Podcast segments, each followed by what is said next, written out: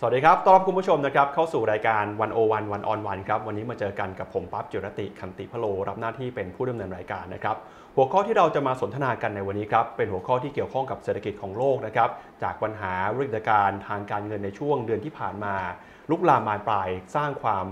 ผลกระทบต่อความเชื่อมั่นนะครับในระบบการเงินในระบบเศรษฐกิจ และที่สำคัญก็คือประเทศไทยของเราครับมีความพร้อมที่รับมือกับสถานการณ์ตรงนี้แค่ไหน ประกอบกับวันนี้นะครับเป็นวันที่มีความสำคัญมากเพราะว่าเมื่อวานนี้เนี่ยเพิ่งจะเป็นวันที่มีการประกาศ ยุบสภาอย่างเป็นทางการเราจะเข้าสู่การเลือกตั้งกันในเดือนพฤษภาคมนี้นะครับอีก 2-3 เดือนข้างหน้า เหตุการณ์สถานการณ์นอกจากการเมืองที่มีความไม่แน่นอนแล้ว เรื่องของเศรษฐกิจโลกก็ยังไม่สามารถคาดเดาได้นะครับไม่มีใครรู้ครับว่าอีก2-3เดือนข้างหน้า เศรษฐกิจโลกจะมีแนวโน้มเป็นอย่างไรวิกฤตการณ์ที่เกิดขึ้นในตอนนี้จะลุกลามกลายเป็นเศรษฐกิจโลกหรือไม่ วันนี้นะครับเราก็เลยอยากจะชวนทุกท่านมาตั้งคำถามมาพูดคุยกันครับถึงแนวโน้มว่าเศรษฐกิจของโลกนะครับจะส่งผลกระทบลุกลาม แล้วเศรษฐกิจไทยนะครับที่จะกำลังจะกลายเป็นโจทย์ใหญ่โจทย์สำคัญของรัฐบาลใหม่ ที่กำลังจะได้รับการเลือกตั้งเข้ามา ควรจะมีโจทย์อะไรบ้างที่พักการเมืองนะครับควรจะต้องพิจารณาหาเสียงเตรียมการจะใช้รับมือกับเศรษฐกิจที่จะเกิดขึ้น รวมไปถึงนะครับโจทย์ใหญ่ความท้าทายใหญ่ของเศรษฐกิจไทย ในช่วงที่ภาวะเศรษฐกิจโลกมีความเปราะบาง วันนี้เราก็เลยมาพูดคุยกันนะครับกับผู้เชี่ยวชาญด้านเศรษฐกิจนะครับขอทุกท่านนะครับต้อนรับครับดรนชาอนันต์จุริกุลนะครับผู้อำนวยการอาวุโส จาก KKP Research กลุ่มธุรกิจการเงินเกียรตินาคินพัทระนะครับตอนนี้อยู่กับเราแล้วครับ สวัสดีครับพี่โบครับ สวัสดีค่ะ ครับขอบพระคุณนะครับที่ให้เกียรติมาพูดคุยกับ วันโอวันวันออนวันในวันนี้นะครับ ยินดีอย่างยิ่งค่ะครับก็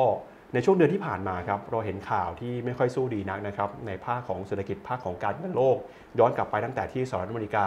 มีปัญหาแบงก์ล้มนะครับก็คือ SVB เนี่ยจนสุดท้ายแล้ว ผู้กำกับนโยบายต้องเข้ามาช่วยเหลือต้องเข้ามาอุ้ม แล้วก็สัปดาห์ที่ผ่านมาจากที่สหรัฐอเมริกาก็มาที่ยุโรปนะครับธนาคารของเครดิตสวิสก็มีปัญหาสภาพคล่องเหมือนกันทำให้สถาบันการเงินอื่นเนี่ยต้องเข้ามาให้ความช่วยเหลือนะครับ ทีนี้หลายคนกังวลว่า ทำไมเกิดอะไรขึ้นกับเศรษฐกิจโลกครับ ปัญหาภาคการเงินเนี่ยมันถึงเกิดขึ้นมาพร้อมๆกัน ตอนนี้สถานการณ์มันจบหรือยังหลังจากที่ภาครัฐเข้าไปอุ้ม มีโอกาสหรือเปล่าที่ปัญหาในครั้งนี้จะลุกลามบานปลาย กลายมาเป็นวิกฤตเศรษฐกิจโลกครับค่ะหลายคำถามมากเลยนะคะน้องปั๊บก็ช่วงที่ผ่านมาสองสามอาทิตย์ที่ผ่านมาเนี่ยก็ทุกท่านก็ทราบดีนะคะเกิดความวุ่นวายความปั่นป่วนขึ้นในตลาดการเงินโลกนะคะ โดยเฉพาะในภาคธนาคารที่สหรัฐอเมริกาแล้วก็ยุโรปด้วยนะคะ เริ่มจากที่ Silicon Valley Bank นะคะที่เกิดปัญหาขึ้นมา แล้วก็อ่ามีทางการเข้ามาช่วยคือเฟดที่เข้ามาปล่อยสภาพคล่องครับรวมถึงอ่า FDIC ก็คือ Federal อ่า Deposit Insurance คือกองทุนที่อ่าคุ้มครองเงินฝากเนี่ยต้องเข้ามาประกันเงินฝากทั้งหมดของครับธนาคารนี้ เพื่อป้องกันไม่ให้คนแห่กันมาถอนเงินมากจนเกินไป จนเอ่อลุกลามกลายเป็นเอ่อวิกฤตทางด้านธนาคารนะคะ แล้วก็ทาง Credit Suisse เนี่ยจริง ๆ ไม่ได้เกี่ยวข้องกับอืมการล้มของ Silicon Valley Bank เลยนะคะ แต่ว่าเนื่องจากพอมันเกิดเหตุการณ์ความตื่นตระหนกขึ้นในวงการเอ่อธนาคารเนี่ยก็ก็ทำให้เอ่อสิ่งที่อาจจะไม่ได้เกี่ยวข้องกันโดยตรง แต่คนก็สามารถที่จะโยงหรือว่าเกิดความตื่นตระหนก แล้วก็ทำให้เอ่อเริ่มเสียความมั่นใจ แล้วก็เอาเงินถอนออกมาก่อนดีกว่า เงินฉันก็เอาไม่แน่ใจว่าธนาคารนี้จะอยู่หรือจะไปก็ถอนมาก่อนดีกว่า ก็ก็ทำให้อ่า จากธนาคารที่จริง ๆ แล้วอาอย่าง SVB เนี่ยไม่ได้เป็นธนาคารที่อืมมีความผิดพลาดในการบริหารมีความทำความผิดในการบริหารด้านเอ่องบดุลขนาดนั้น แต่ว่าอาจจะพลาดไปในแง่ครับของการที่ไม่ได้ดูแลให้เอ่อ รัดกุมพอในเรื่องของเอมการขึ้นอัตราดอกเบี้ยแล้วทำให้กระทบต่อเรื่องงบดุลของของ SVB อะนะคะเอ่อแต่เหตุการณ์ 2 อันนี้เนี่ยสุดท้ายตอนนี้ดูเหมือนซาไประดับหนึ่ง เนื่องจากว่าทางการเข้ามาช่วยอย่างรวดเร็วมากนะคะคราวนี้คำถามที่ว่าแล้วจะกลายมาเป็นวิกฤตเศรษฐกิจโลกหรือเปล่าอ่าแล้วก็จะทำให้อืมภาคธนาคาร ภาคตลาดการเงินรวมถึงเศรษฐกิจโลกเนี่ยถดถอย เข้าสู่ภาวะที่เรียกว่า recession หรือภาวะถดถอยหรือเปล่า อันนี้ก็เป็นโจทย์ที่ยังเป็นปลายเปิดอยู่เนาะเพราะว่าณตอนนี้สถานการณ์ถึงแม้จะลดความตื่นเต้นไประดับหนึ่ง แต่ว่าก็ยังไม่นิ่งยังมีความเอ่ออ่อนไหวได้อีกค่อนข้างเยอะ อาจจะเล่าไปในอดีตของการเกิดการล้มของแบงค์ครับนะคะจริง ๆ แล้วการล้มของแบงค์ที่ที่เราเห็นในเอ่อเมื่อสองสองสามอาทิตย์เนี่ย ไม่ใช่เรื่องใหม่ในวงการ banking ในวงการธนาคารพาณิชย์นะคะ โดยเฉพาะในสหรัฐอเมริกาเนี่ยเชื่อไหมคะล้มแบงค์ล้มเนี่ยเยอะมากอืมและมีครั้งหนึ่งที่ล้มกว่า 9,000 แบงค์ด้วยกันในอดีตที่ผ่านมานะคะอืมเหตุการณ์ที่แบงค์ล้มอาจจะย้อนไปถึงเมื่อร้อยกว่าปีที่แล้วเลยครับเพราะว่าเมื่อก่อนเนี่ยก่อนที่จะมีเฟดหรือว่าธนาคารกลางของสหรัฐอเมริกาเนี่ยก่อนหน้านั้นเนี่ยใครอยากจะเอ่อออกพันธบัตรออกเงินตราเป็นของตัวเองเนี่ยก็สามารถออกได้แบ่งเองนะคะครับแล้วก็พอมันเกิดความไม่เชื่อมั่นเกิดขึ้นมา คนก็แห่ไปถอนเงินจากธนาคารต่างอืมๆแล้วก็ทำให้เกิดแบงก์ล้มได้ อย่างเช่นในปี 1907นะคะซึ่งก็ร้อยกว่าปีมาแล้วเนี่ยครับอืมมีวิกฤตทางเศรษฐกิจเกิดขึ้นอืมแล้วก็ทำให้อื มมีธนาคารหนึ่งที่เริ่มจะมีปัญหา เพราะว่ามีเอ่อนักลงทุนไปลงทุนอะไรที่ความเสี่ยงเยอะมาก แล้วกู้เงินจากธนาคารแล้วก็มาใช้ทุนไม่มาใช้คืนไม่ได้ครับแบงก์ล้ม แล้วจากนั้นเป็น domino effect คือล้มต่อ ๆ ไปกันเยอะขึ้นมากนะคะแล้วก็ในสมัยนั้นเนี่ยอืมจึงทำให้ในระยะเวลาต่อมาเนี่ยมีอืมตั้ง Federal Reserve Act ก็คือว่าตั้งธนาคารกลางขึ้นมา เพื่อป้องกันเหตุการณ์นี้โดยเฉพาะเลยก็คือว่าเพื่อที่จะให้มีคนกลางมีทางการในการอัดฉีดสภาพคล่องเข้าไปในระบบ หรือว่าช่วยในภาวะที่ธนาคารกลางเอ่อธนาคารพาณิชย์เนี่ยเกิดปัญหานะครัคะบแล้วก็ก็เอ่อก็เป็นที่มาของธนาคารกลางที่เรียกว่าเฟดนี่แหละอืมในในช่วงนั้น เพื่อมาเป็นทำหน้าที่เขาเรียกว่าเอ่อ lender of last resort เพื่ออุ้มแบงก์ในตอนนั้นนะคะ ช่วยแบงก์แล้วก็ไม่ให้เกิดวิกฤตลุกลามครับแล้วก็ในช่วง Great Depression ก็คือช่วงที่มีวิกฤตเอ่อหลังสงครามโลกครั้งที่ 1 เป็นต้นมา แล้วก็เศรษฐกิจตกต่ำ นะคะคนเอ่อเกิด Black Tuesday ก็คือว่าตลาดหุ้นตกร่วงเยอะมากครับแล้วเอ่อคนก็โดนไล่ออกจากงานเยอะมากเศรษฐกิจตกต่ำอย่างนี้เนี่ยคนเริ่มไม่เชื่อมั่นในสถานะของแบงก์ว่าจะมั่นคงหรือเปล่า ก็ไปแห่กันถอนเงิน ครั้งนี้แหละที่ที่บอกว่ามีธนาคารล้มถึง 9,000 กว่าแบงก์เลยทีเดียวอืมแล้วก็เป็นที่มาที่เอิ่มทางการเลยคิดว่าจะต้องสร้างเออองค์กรเพื่อรักษาความเชื่อมั่นในเงินฝากของผู้ฝากเงิน ก็คือเรียกว่า Federal Deposit Insurance ขึ้นมานะคะก็เริ่มต้นมาจากจุดนั้นนะคะแล้วก็ในสมัย Hamburger Crisis ก็คือเมื่อ 2008 นี้เอง ช่วงนั้นก็แบงก์ล้มเยอะมากเหมือนกันนะคะครับทราบไหมคะว่ากี่แบงก์ที่ที่ล้มในช่วง 2008 ถึง 2012 เท่าไหร่ครับ 400 กว่าแบงค์อืมนะคะซึ่งซึ่งเอ่อรายที่ใหญ่ที่สุดก็คือ Washington Mutual ที่เป็นเคสแบงค์ล้มที่ขนาดใหญ่ที่สุดนะคะแต่ก็เอ่อช่วงนั้นเนี่ยมาจากการที่มีการเอ่อปล่อยกู้ที่คุณภาพต่ำ ถ้าจำกันได้วิกฤตของ 2008 ก็คือมาจากการที่เอ่อหนี้บ้านครับที่คุณภาพต่ำแล้วก็ธนาคารหลายแห่งเลยที่เห็นว่ามันได้รายได้ดีจากการปล่อยกู้แบบนี้นะคะก็ก็แห่กันไปเอ่อปล่อยกู้ให้กับเอ่อผู้กู้บ้าน แล้วก็มีเรื่องของ security หรือว่าเอ่อตราสารที่ไปเอาผู้กู้เงินบ้านเนี่ยมาผูกมัดรวมกัน แล้วก็เอามาขายเป็นชั้นๆ ว่าอันนี้เป็นชั้นดี อันนี้เป็นชั้นด้อย แต่ยูเอ่อคุณซื้อชั้นดีไป อันนี้เป็น rating ดียูจะไม่เจ๊งแน่นอนครับแต่ปรากฏว่าพอมันเจ๊งมันก็เจ๊งพร้อมกันหมด อันนั้นก็เป็นที่มาว่าเอ่อ2008เนี่ยก็เกิดเหตุการณ์แบงก์ล้มด้วยเช่นกันนะคะแต่ว่าข้อสังเกตก็คือว่า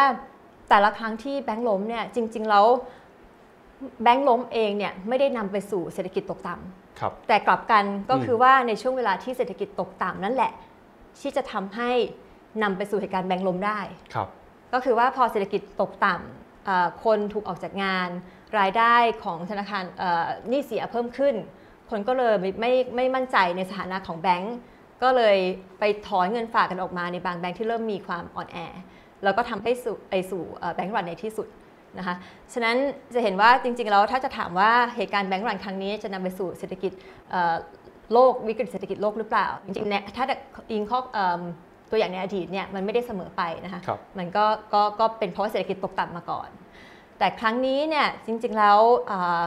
วิกฤตของแบงก์ล้มครั้งนี้ที่เริ่มจาก SVB เนี่ยมันมีความเฉพาะตัวอืมอยู่พอสมควรที่อาจจะแตกต่างจากเอ่อหลายครั้งที่เกิดวิกฤตเศรษฐกิจโลกในอดีตอะนะคะ เพราะว่าอย่าง SVB เนี่ยเราก็ทราบเออพอจะทราบในข่าวนะคะว่า SVB เนี่ย Silicon Valley Bank เนี่ยเป็นแบงก์ของอ่า startup startup ครับเป็นแบงก์ของ Venture Capital ที่ลงทุนในบริษัทtech company ในบริษัทเอ่อที่เทคโนโลยี ที่ Silicon Valley ค่อนข้างเยอะใช่ไหมคะ แล้วก็อยู่มา 40 กว่าปีแล้วเนี่ยที่ทำธุรกิจนี้ แล้วในช่วงโควิดเนี่ยมันเป็นช่วงที่แบงก์เนี้ยรุ่งเรืองมาก เพราะว่า tech company บริษัท tech เนี่ยเป็นยังไงคะช่วงนั้น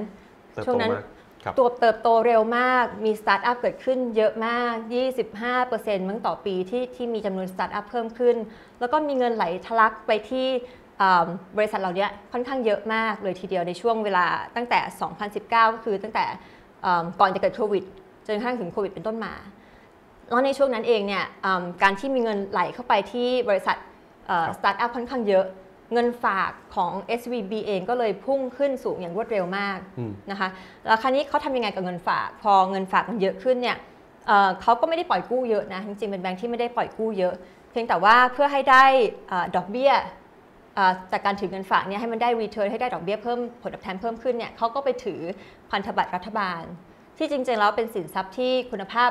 แทบจะสูงสุดเลยคือของอืมของสหรัฐด้วยใช่ไหมครัคะบไม่น่าจะมีความเสี่ยงเลยถูกไหมอืมคะในการที่จะเจ๊งในการที่จะไม่ชำระเอ่อเอ่อเงินคืนใช่ไหมคะแต่ว่ามันนันมีจุดเปลี่ยนครับสำคัญ ซึ่งจุดเปลี่ยนสำคัญอาจจะมีเอ่อสองสองเรื่องด้วยกัน เรื่องแรกก็คือเรื่องของการ ที่สตาร์ทอัพเอง พอหลังโควิดเป็นต้นมาเนี่ยก็เริ่มที่จะประสบปัญหาในการระดมทุนครับนะคะเพราะว่าพอหลังโควิด ผู้คนกลับมาใช้ชีวิตปกติมากขึ้นเอ่อการลงทุนที่ด้านเทคโนโลยีอาจจะชะลอลงไป ประกอบกับปีนี้เองเนี่ยเศรษฐกิจโลกมันเริ่มชะลอลงอืมบริษัทต่างๆ ก็อาจจะเริ่มคิดเยอะขึ้นแล้ว พอจะลงทุนในเรื่องของเทคโนโลยี ในเรื่องของเออการจ้างคนเพิ่มต่างๆเนี่ยครับก็ก็จะเริ่มเอ่อฉะนั้นเงินทุนที่ไหลไปที่สตาร์ทอัพอะก็เลยน้อยลงนะคะอืม แล้วสตาร์ทอัพเนี่ยเป็นบริษัทอย่างที่เราทราบก็ใช้เงินค่อนข้างเยอะในการเอ่อทำธุรกิจใช่ไหมคะก็คือว่าช่วงแรกยังไม่ได้กำไรหรอก แต่ฉันต้องเขาเรียกว่า cash burn ครับก็คือว่าใช้เงินเพื่อที่จะสร้างเอ่อแพลตฟอร์มขึ้นมาก่อนอาให้ได้ฐานลูกค้าขึ้นมาก่อน ก่อนอืมที่จะได้กำไรดีที่สุดใช่ไหมคะแต่ช่วงนี้ที่ระดมทุนได้ยากขึ้น เงินฝากก็เลยต้องไปถอนออกมาใช้มากขึ้นด้วย แล้วก็อีกอาจุดเปลี่ยนอันหนึ่งก็คืออัตราดอกเบี้ย ของสหรัฐที่เพิ่มสูงขึ้นอย่างรวดเร็วมาก ซึ่งอันนี้เราก็ทราบกันดีว่าครับเป็นเพราะว่าเงินเฟ้อของปีที่แล้วของสหรัฐที่สูงขึ้น แล้วทำให้อ่าธนาคารกลางของสหรัฐเนี่ยต้องขึ้นดอกเบี้ย เพื่อที่จะสกัดเงินเฟ้อไม่ให้มันสูงต่อเนื่องนะคะแล้วก็ขึ้นไปถึง 4%กว่าๆในเวลารวดเร็วคิดเอ่อซึ่งนับได้ว่าเป็นการขึ้นดอกเบี้ยที่เร็วที่สุดในประวัติศาสตร์ตั้งแต่ 1980 เป็นต้นมาเนี่ยครับไม่เคยขึ้นเร็วขนาดนี้มาก่อน เกือบจะ 5%ในปีเดียวนะคะ ฉะนั้นเอิ่ม ตัวสินทรัพย์ที่ SVB ถืออยู่เนี่ยที่เป็นรูปพันธบัตรรัฐบาลที่จริงๆ แล้วความเสี่ยงต่ำมากเนี่ยอืมแต่จริงๆ พอดอกเบี้ยขึ้น ดอกเบี้ยสูงขึ้นเนี่ยอืมแต่ไอ้ดอกเบี้ยที่มันจ่ายบนพันธบัตรรัฐบาลที่ถืออยู่เนี่ยมันยังต่ำอยู่ครับ1%กว่าๆเอง แล้วมันมีปริมาณเยอะมาก 55%ของ asset ของแบงก์นี้เนี่ยเป็นพันธบัตรรัฐบาล ฉะนั้นมันจึงเกิดเขาเรียกว่าอืม unrealized loss หรือว่าการขาดทุนทางบัญชีเกิดขึ้นครับใน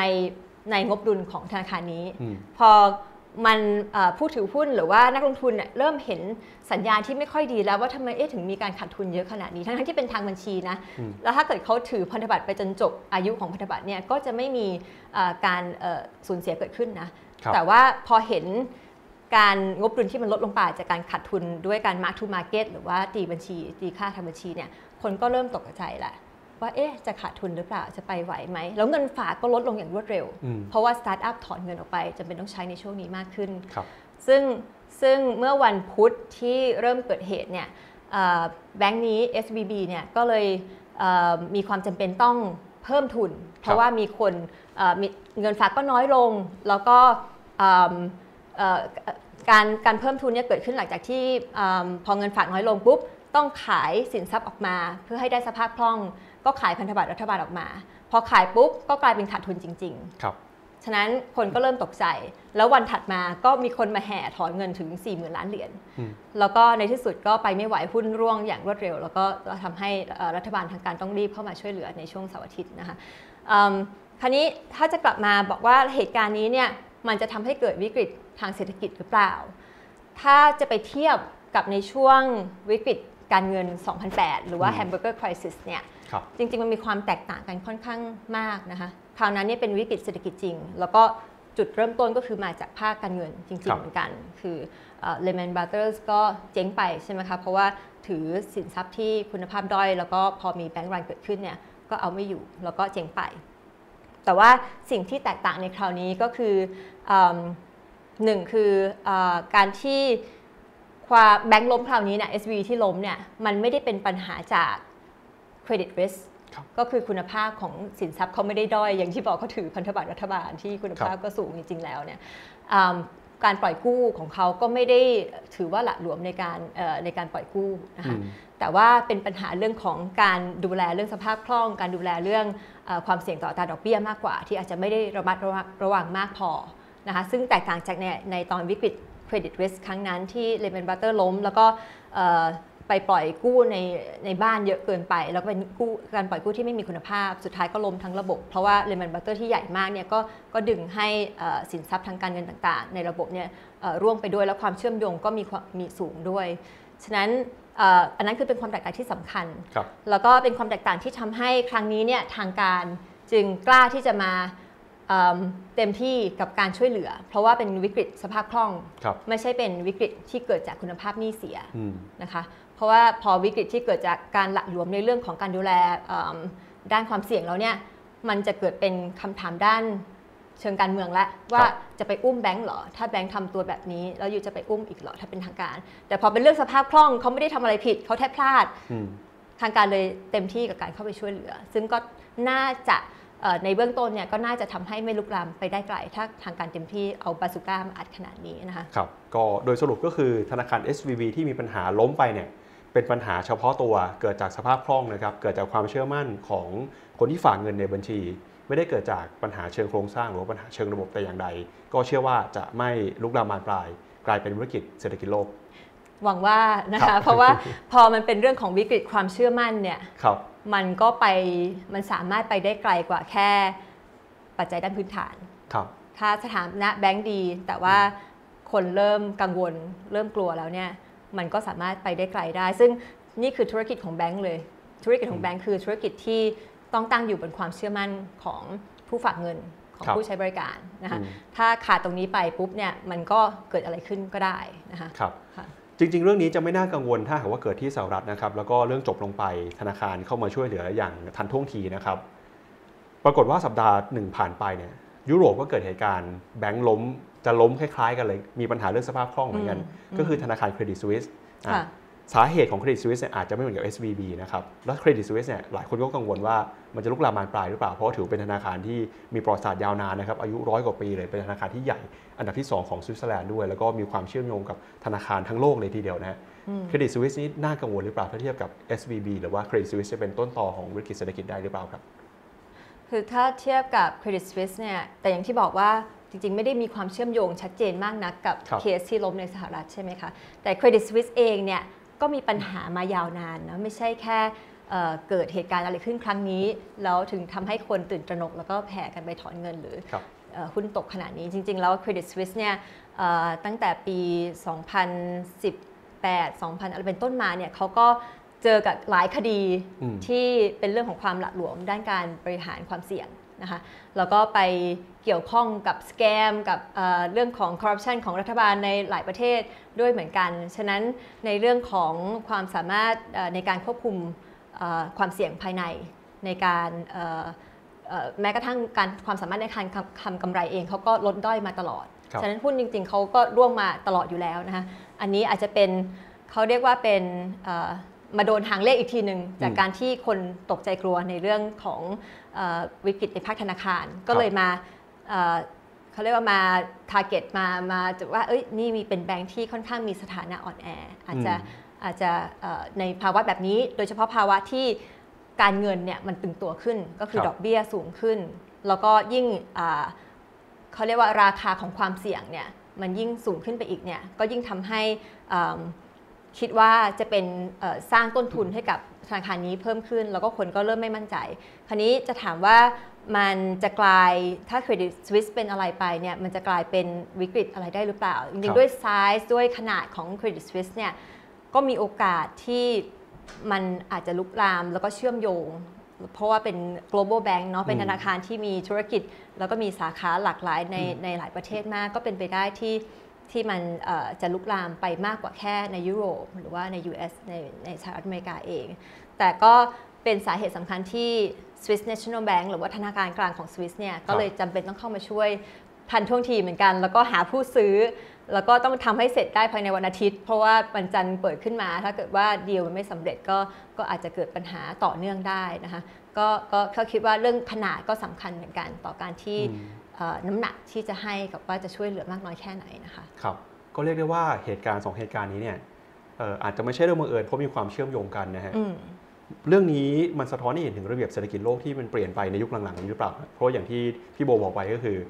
จริงๆจุดเริ่มต้นเนี่ยมันมาจากเรื่องของตั้งแต่โควิดใช่ไหมฮะที่ภาคเทคโนโลยีเนี่ยเติบโตอย่างรวดเร็ว แล้วทีนี้พอภาคเทคโนโลยีมีปัญหา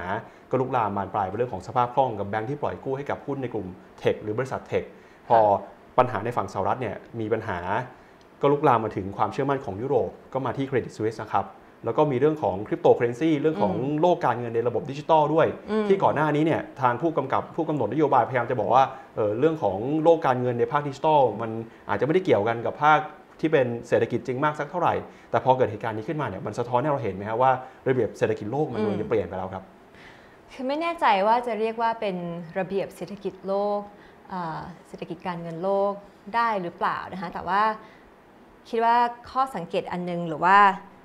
สิ่งที่มันค่อนข้างชัดมากจากวิกฤตครั้งนี้เนี่ยมันคือในภาษาเศรษฐศาสตร์เนาะครับเราจะเรียกว่าเป็นบูมบัสไซเคิลคือวัฏจักรของการที่เศรษฐกิจมันบูม แล้วก็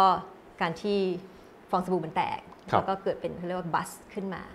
ก็คือในวัฏจักรของเศรษฐกิจแล้วก็การเงินอืมมันมีขึ้นแล้วก็มีลงนะคะ คราวนี้ในทางเศรษฐศาสตร์เนี่ยก็จริงๆ เป็นบทเรียนที่เราเรียนรู้จากปี 2008 นี่แหละครับเพราะก่อนหน้านั้นเนี่ยนักเศรษฐศาสตร์เองเนี่ยก็ไม่ได้คิดว่าภาคการเงินเนี่ยมันจะมีผลต่อภาคเศรษฐกิจได้ค่อนข้างรุนแรง ขนาดที่เกิดวิกฤตในปี 2008 แต่ว่าจากครั้งนั้นเป็นต้นมาเนี่ยเราก็ได้เรียนรู้ว่าบทบาทของภาคการเงินเนี่ยค่อนข้างสำคัญมากครับต่อต่อเอ่อวัฏจักรของเศรษฐกิจนะคะอ่าอย่างช่วงที่บูมก็หมายความว่า เป็นช่วงที่เศรษฐกิจขยายตัวได้ดี แล้วก็อ่าทุกอย่างมาดูสวยหรูไปหมด เงินก็มาได้ง่าย ต้นทุนถูก ต้นทุนทางการเงินมันถูกอ่าสภาพคล่องก็ล้นอ่าแล้วก็มองไปข้างหน้าเศรษฐกิจก็ดูจะหรูหราคนก็เลยกล้าที่จะใช้เงิน กล้าลงทุน กล้าที่จะทำอะไรที่เสี่ยงเพิ่มเพิ่มขึ้น เพราะรู้สึกว่าต้นทุนทางการเงินถูกละแล้วก็โอกาสในการทำกำไรก็น่าจะสูงด้วยในช่วงที่ที่เศรษฐกิจมันบูม ใช่ไหมคะ ฉะนั้นช่วงนั้นอะจะเป็นช่วงที่มีการสะสมความเสี่ยงของเศรษฐกิจ แล้วก็ในระบบการเงินได้ค่อนข้างสูงเลย นั่นคือช่วงบูมครับแล้วคราวเนี้ยพอมันเกิดเหตุการณ์อะไรขึ้น เกิดจุดเปลี่ยนอะไรขึ้นมาเนี่ยมันก็สามารถจะทำให้ทางภาคการเงินแล้วก็ภาคเศรษฐกิจเนี่ยมันบัสก็คือมันตกร่วงลงมาเอ่อได้ค่อนข้างมากเลยทีเดียว คือเศรษฐกิจทั่วไป ถ้าเกิดไม่มีภาคการเงินมันก็อาจจะขึ้นลงแบบ ของมันอยู่แล้วนะครับแต่พอมีภาคการเงินเนี่ยในช่วงขึ้นมันก็จะขึ้นสูงกว่าเดิม คือมันภาคการเงินไปช่วยทำให้เศรษฐกิจเนี่ยมันมันไปไกลกว่าเดิม แต่พอช่วงตกต่ำเนี่ยภาคการเงินเองก็สามารถดึงให้เศรษฐกิจมันตกต่ำไปได้มากกว่าเดิมอีก เพราะว่าเพราะว่าอะไรเพราะว่าพอเศรษฐกิจมันเริ่มคนเริ่มไม่มั่นใจในทิศทางเศรษฐกิจและก็เริ่มเอ่อใช้จ่ายน้อยลง ธุรกิจลงทุนน้อยลงเอ่อลดคนงานของบริษัทมากขึ้นครับแล้วก็ ภาคการเงินเอง เมื่อมีเริ่มมีผิดนัดชำระหนี้เริ่มมีความกังวลในอนาคตของเศรษฐกิจ ก็เริ่มลดการปล่อยกู้ แล้วก็ทุกอย่างมันจะตึงไปหมดเลยของภาคธุรกิจเองด้วย ก็ยิ่งทำให้ช่วงตกต่ำเศรษฐกิจมันยิ่งลึกเข้าไปอีก อันนี้คือบทบาทเอ่อของบูมบัสไซเคิลที่เศรษฐกิจกับภาคการเงินเนี่ยมันมันชิ่งกัน มันทำงานชิ่งหากันครับแล้วก็ถ้าเกิดเอามาเอาเรื่องนี้เนี่ยมาจับกับสิ่งสิ่งที่มันเกิดขึ้นอืมเราอาจจะมองได้ว่าช่วงก่อนหน้าเนี้ย ที่ดอกเบี้ยเป็นไงคะต่ำมากติดศูนย์เพราะว่าตั้งแต่ 2008 เป็นต้นมาเฟดก็ลดดอกเบี้ยเป็นศูนย์แล้วก็คงไว้ที่ระดับต่ำมาค่อนข้างยาวนานมากครับเพราะว่าเศรษฐกิจมันไม่ไม่ฟื้นแบบแข็งแกร่งสักทีก็คงดอกเบี้ยต่ำมายาวนานมาก ในภาษาเศรษฐศาสตร์ภาษาเราก็จะเรียกว่า low for long คือแบบต่ำยาวนานอืมมากๆ แล้วก็ทำให้ในช่วงนั้นเนี่ยคน take risk เยอะคนเอ่อสะสมความเสี่ยงกล้าที่จะเสี่ยง แล้วก็อยากจะหาผลตอบแทนที่มันสูงขึ้นไปเรื่อยๆ ฉะนั้นก็ไปลงทุนอะไรที่มันเสี่ยงครับๆฉะนั้นช่วงนั้นเป็นช่วงที่ build risk แล้วก็มันอาจจะไปโผล่หางเลขช่วงโควิดพอดีด้วย ว่า tech เนี่ยก็มาแรงเลยครับแล้วก็ดูเป็นภาคที่น่าจะมีอนาคตต่อไปใช่ไหมคะ คนก็ทุ่มเงินไปที่ตรงนั้น อย่างที่ที่กล่าวไปก่อนหน้านี้ ว่าเงินก็ไหลไปที่ tech sector ที่ที่อุตสาหกรรม tech เนี่ยเยอะมาก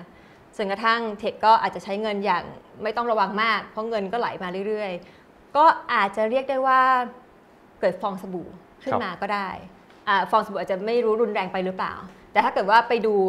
อ่ามูลค่าของหุ้นเนี่ยที่เป็นหุ้นเทคเนี่ยอืมตอนโควิดเนี่ยโอ้โหพีคมาก PE ซึ่งเป็นอ่าการตีมูลค่าหุ้นแบบหนึ่งเนาะก็คือเอาราคาหุ้นหารด้วยกำไรของเออบริษัทเนี่ยอืม ว่ามันอยู่กี่เท่าเนี่ย PE ของเทค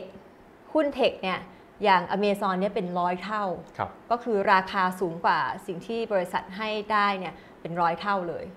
แล้วก็อย่างเมตานี่ 400 เท่านะคะอืมเทสลาตอนพีคเท่าไหร่รู้ไหมคะเท่าไหร่ครับพันสี่ร้อยเท่าอืม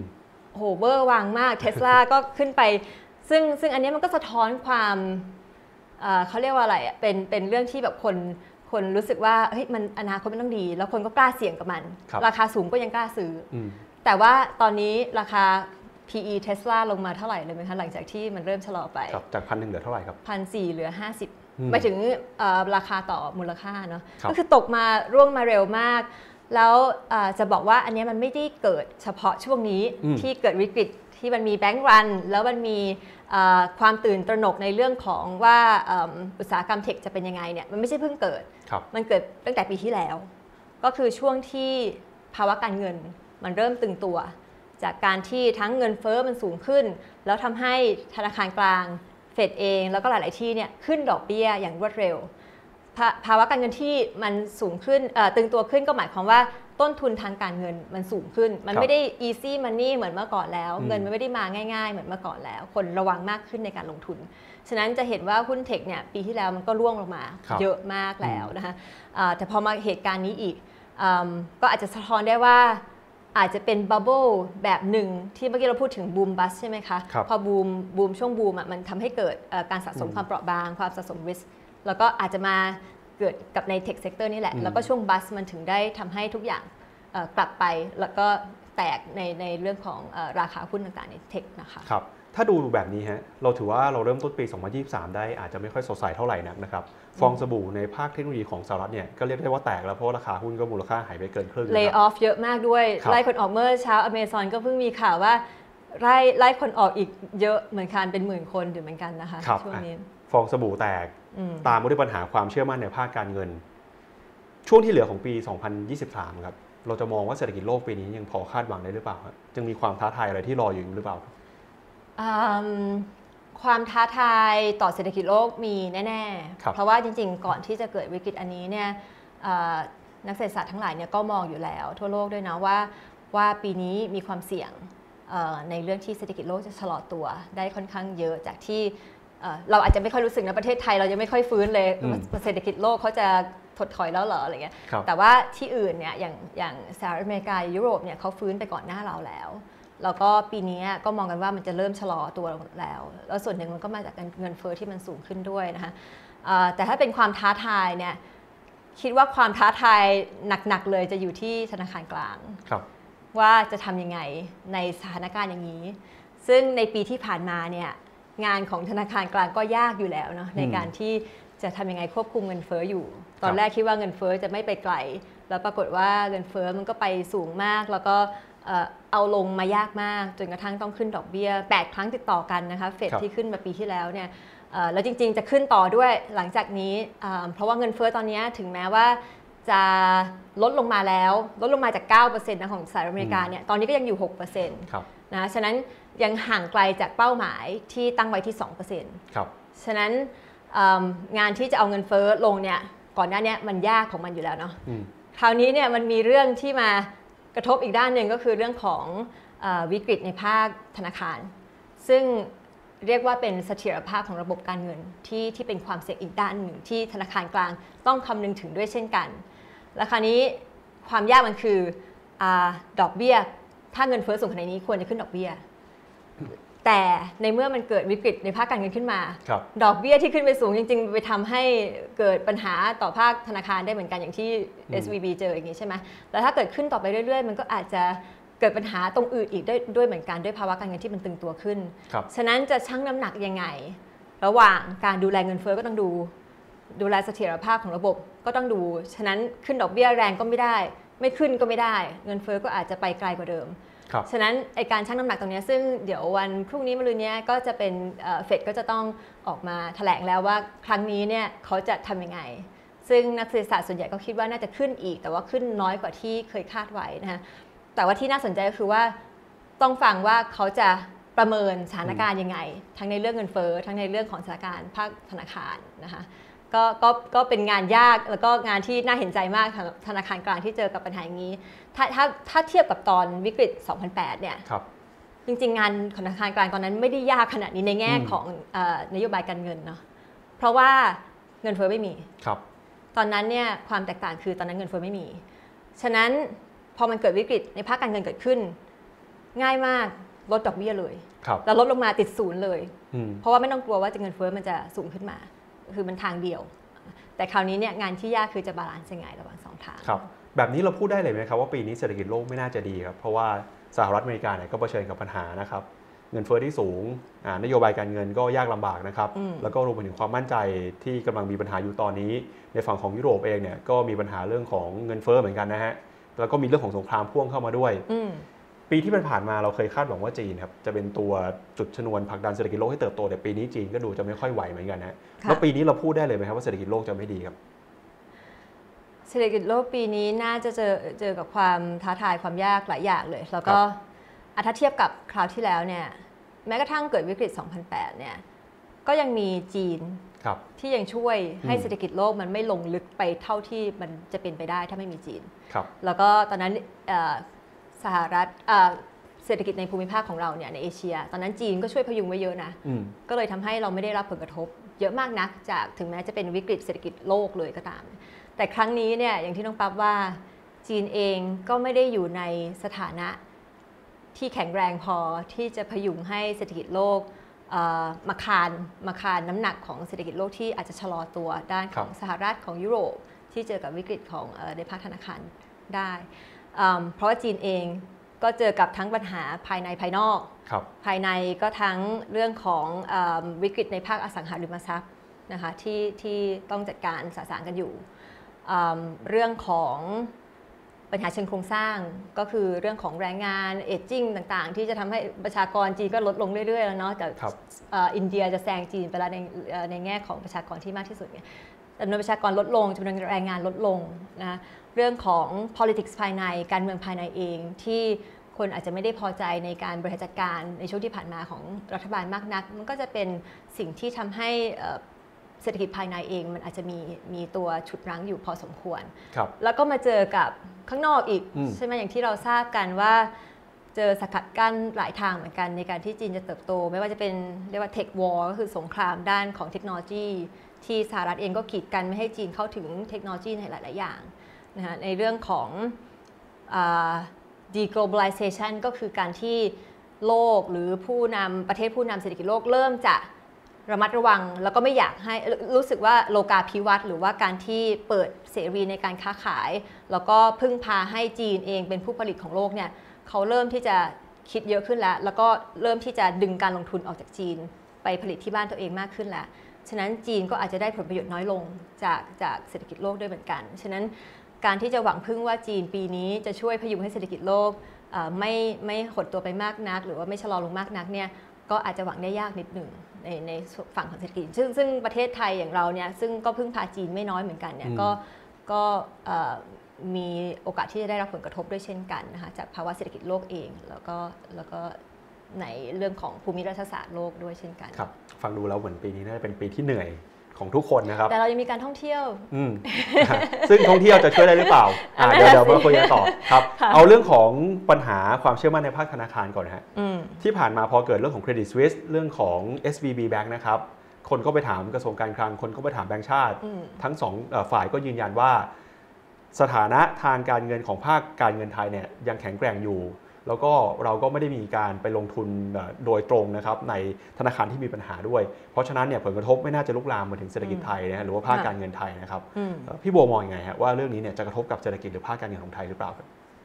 ก็อย่างที่น้องป๊อบว่านะคะ เราก็ประเมินเหมือนกันว่าในเรื่องของผลกระทบโดยตรงเนี่ยเราค่อนข้างน้อยมากครับเพราะว่าเอ่อธนาคารของเราเองเนี่ยในในเอ่อระบบการเงินของไทยเนี่ย ไม่ได้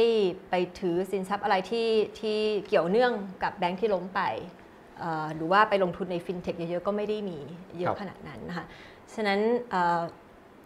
ผลทางตรงเนี่ยคิดว่าน้อยมากอืมนะคะไม่ได้ไม่ได้เกี่ยวข้องทางตรง คราวนี้ก็อยู่ที่มันจะมีผลทางอ้อมมากระทบชิ่งโดนประเทศไทยมากน้อยแค่ไหนนะคะซึ่งผลทางอ้อมเนี่ยมันก็มีได้ทั้งเรื่องของเเอ่อภาวะการเงิน นี่แหละครับของโลกที่มันจะตึงตัวมากขึ้นเอ่อคนเป็นห่วงเรื่องของความเสี่ยงด้านต่างๆ สภาพคล่องความเสี่ยงของการเกิดเอิ่มปัญหาหนี้ผิดนัดชำระต่างๆ ของธนาคารต่างๆ ถ้าเกิดว่าเอ่อเศรษฐกิจเขาชะลอลงเนี่ยก็อาจจะทำให้ภาวะการเงินที่ตึงตัวขึ้น มันส่งผลมายังบ้านเราได้เหมือนกันนะคะแล้วก็เอิ่มทางอ้อมอีกอันหนึงก็คือเมื่อกี้ที่เราคุยกันแหละว่าครับเศรษฐกิจโลกถ้าชะลอลงจากเหตุการณ์นี้เนี่ย ยังไงประเทศเราเนี่ยที่พึ่งพาเศรษฐกิจต่างประเทศค่อนข้างเยอะเนี่ยยังไงก็คงจะเอ่อหนีไม่พ้นที่จะเอ่อชะลอลงด้วยเหมือนกัน โดยเฉพาะในช่องทางการส่งออกนะคะแล้วก็อืมในเรื่องของธนาคารจริง ๆ ธนาคารไทยนี่แข็งแกร่งมากนะทั้งเรื่องของทุน ทั้งเรื่องของสภาพคล่อง ทั้งเรื่องของเออตัวงบดุลเนี่ยก็ไม่ได้มีความเสี่ยงสะสมอะไรมากมากมายนักเลย แล้วก็ต่างจาก SVB เอ่ออย่างเห็นได้ชัด เรื่องของเงินฝากอะไร แล้วก็มีฐานที่ค่อนข้างกระจายนะคะฉะนั้นอืมในในเรื่องของว่าเอ๊ะคนเห็นว่าแบงก์อย่างนี้มันมีความเสี่ยงมันจะล้ม จะมาดูว่าแบงก์ไทยเป็นยังไงจะล้มหรือเปล่านี่คิดว่าค่อนข้างน้อย เพราะว่าเรา balance sheet เราไม่ได้เหมือนกับของเขาการบริหารจัดการของเราก็ค่อนข้างดีภายในนะคะแต่ว่าแบงก์เองนี่แหละก็อาจจะระมัดระวังมากขึ้นอืมว่าเฮ้ยมันเกิดเหตุการณ์อย่างนี้มากขึ้นเนี่ยต้องเออดูแลความเสี่ยง ไม่ให้เกิดวิกฤตศรัทธาขึ้นมา ไม่ให้เกิดวิกฤตความเชื่อมั่นขึ้นมา ฉะนั้นก็ต้องต้องรักษาสภาพคล่องมากกว่าเดิมหรือเปล่า หรือว่าจะต้องแบบเอ่อปล่อยกู้น้อยลงเอ่อโดยเฉพาะที่มันเสี่ยงขึ้น ฉะนั้นมันก็จะส่งผลไปถึงภาคเศรษฐกิจจริงได้เช่นกันครับว่าพอภาคการเงินอาจจะเริ่มระมัดระวังมากขึ้นแล้วเนี่ยเอ่อการเอ่อภาคการเงินที่มันตึงขึ้น ก็จะทำให้ธุรกิจเอง สภาพคล่องมันไม่ได้เหมือนเดิม แล้วก็อาจจะทำให้การลงทุนต่างๆมันชะลอออกไปได้เหมือนกันเหมือนกันนะคะนั่นก็เป็นผลกระทบทางอ้อมที่ที่เราคิดว่าเป็นไปได้ค่อนข้างมากค่ะครับผลกระทบทางตรงอาจจะไม่ได้มีต่อเศรษฐกิจไทยแต่ผลกระทบทางอ้อมอย่างที่เราคุยกันไปมีหลายเรื่องเลยนะฮะถ้าเศรษฐกิจโลกส่งสัญญาณชะลอตัวหรือว่าไม่สดใสเนี่ยเศรษฐกิจไทยในฐานะเป็นประเทศที่พึ่งพาการส่งออกนะครับก็น่าจะเหนื่อยไปด้วย เห็นได้จากตัวเลขการส่งของไทยครับในช่วงไม่กี่เดือนที่ผ่านมานะครับค่ะการส่งออกเนี่ยโอ้โหติดลบไปมากกว่าที่คาดไว้ด้วย จนถึงขนาดที่ว่าสภาพัฒน์นะครับ สสชเนี่ยซึ่งเป็นหน่วยงานที่ทำตัวเลขเอ่อ GDP เนี่ยออกมาบอกแล้วว่า ปีนี้เนี่ย GDP น่าจะเติบโตน้อยกว่าที่เคยประเมินไว้ อาจจะโตไม่ถึง 3%ด้วยซ้ำนะครับก็เศรษฐกิจไทยเนี่ยถือว่าเป็นยังไงฮะพร้อมรับมือกับความเสี่ยงเศรษฐกิจโลกที่กำลังรอเราอยู่ในปีนี้หรือเปล่าครับอ่าอย่างที่เนี่ยเมื่อกี้เราคุยกันเนาะว่าเศรษฐกิจไทยเนี่ยในช่วงนี้ช่วงที่ผ่านมาเราพึ่งพาภาคต่างประเทศค่อนข้างเยอะครับไม่ว่าจะเป็นส่งออกหรือว่าท่องเที่ยวนะคะอืม ความหวังของเศรษฐกิจไทยในปีนี้ก็คือภาคการท่องเที่ยวครับเพราะว่าส่งออกเนี่ยมันเริ่มเห็นสัญญาณการชะลอตัวมาตั้งแต่ปีที่แล้วแล้วเอ่อแต่จริงๆ ช่วงก่อนหน้าเนี้ยช่วงโควิดเนี่ยส่งออกเนี่ยเป็นตัวที่ที่ดึงให้เศรษฐกิจไทยไม่ไม่ชะลอลงไปเอ่อมากเท่าที่มันเป็น เพราะว่าเอิ่ม ประเทศอื่นๆเนี่ยเขาฟื้นไป แล้วเราก็ได้อานิสงส์จากการที่เราส่งออกได้ดีขึ้นในช่วง 2021 ค่ะครับแต่ว่าปีที่แล้วเริ่มเห็นสัญญาณการชะลอตัว แล้วส่งออกส่วนใหญ่มันก็คือไปกับอุปสงค์โลกเศรษฐกิจโลกอยู่แล้ว ฉะนั้นเอ่อถ้าถามว่าเศรษฐกิจไทยแข็งแกร่งแค่ไหนในปีนี้เนี่ยอืมคือเราอาจจะต้องประเมินว่าเครื่องจักรเศรษฐกิจเราเนี่ยมันมีกี่ตัวแล้วครับและตัวไหนที่มันยังแข็งแกร่งอยู่ได้อืมบ้างใช่ไหม ภาคการส่งออกเมื่อกี้เราพูดไปแล้วว่าก็ค่อนข้างจะขึ้นอยู่กับว่าเศรษฐกิจโลกจะเป็นยังไง ซึ่งถ้าปีนี้มันไม่ได้สดใสมากนัก มันก็อาจจะค่อนข้างเอ่อไม่ได้หวังได้มากว่าจะเป็นตัวที่ที่ที่นำพาเศรษฐกิจไทยให้ฟื้นได้มากครับอืมการลงทุนจริงๆการลงทุนเนี่ยมันต่ำมาตลอดอยู่แล้วของเศรษฐกิจไทยครับปีนี้จริง ๆ อาจจะมีเงินลงทุนเข้ามาบ้าง แต่ว่าก็ไม่ได้เยอะมากแล้วก็ยิ่งถ้าเกิดอย่างที่เราคุยกันว่า มันมีความกังวลความไม่แน่นอนในทิศทางเศรษฐกิจโลกหรือเศรษฐกิจไทยเองเนี่ยคนก็อาจจะชะลอการลงทุนได้มากขึ้นกว่าเดิมด้วยซ้ำนะคะกก็ไม่ได้คิดว่าจะเป็นตัวที่ที่นำเศรษฐกิจได้ เรื่องของภาคการบริโภคภาคเอกชน จริง ๆ แล้วช่วงหลังโควิดมันเริ่มผ่อนคลายไปเนี่ยจริงๆการบริโภคภาคเอกชนนการใช้จ่ายของคนพวกเราเนี่ย ก็เป็นตัวหนึ่งที่เป็นเครื่องจักรสำคัญเนาะในครับตอนนั้นนะเอิ่มเพราะว่าเราอยู่บ้านกันมานาน เราไม่ได้ไปเที่ยวกันมานาน เราอัดอั้นแล้วก็แบบมันก็ปล่อยออกมาในช่วงเอ่อปีที่แล้ว 2 ปีที่แล้ว แต่ว่าตอนนี้มันก็เริ่มมีสัญญาณที่อาจจะแผ่วลง เพราะว่าเงินเฟ้อก็สูงขึ้นค่าของชีพสูงขึ้น ดอกเบี้ยสูงขึ้นครับอ่ามันก็อาจจะทำให้ให้ดึงให้การบริโภคไม่ได้หวือหวาเท่าเดิม เปิดประเทศเราด้วยไปเที่ยวต่างประเทศครับกันเยอะขึ้นด้วย ก็อาจจะเที่ยวในประเทศน้อยลงด้วย คราวนี้ก็เหลืออาภาครัฐบาลเองเนี่ยการใช้จ่ายของภาครัฐเองก็อืม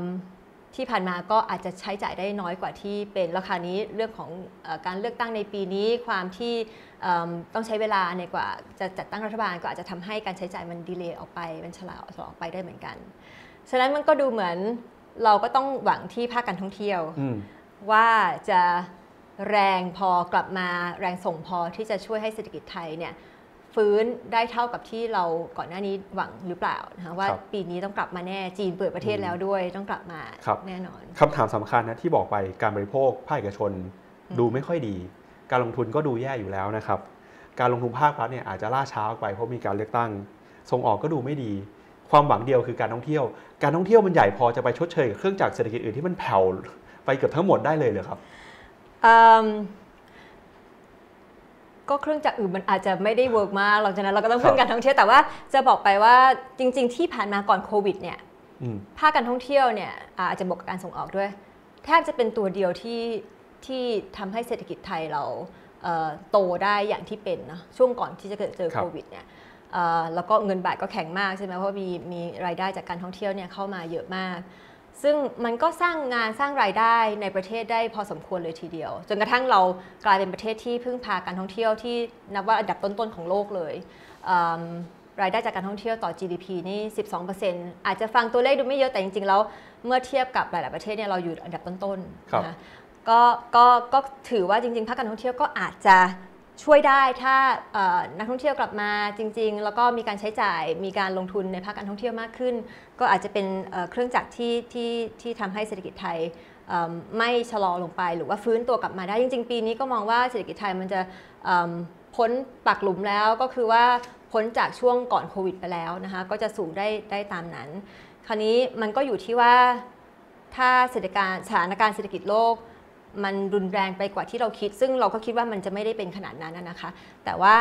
ถ้ามันเกิดเป็นเหตุการณ์ที่ไม่คาดคิดเกิดขึ้นภาคการท่องเที่ยวก็อาจจะได้รับผลกระทบด้วยเช่นกัน เพราะว่าเอ่อในอดีตที่ผ่านมาเนี่ย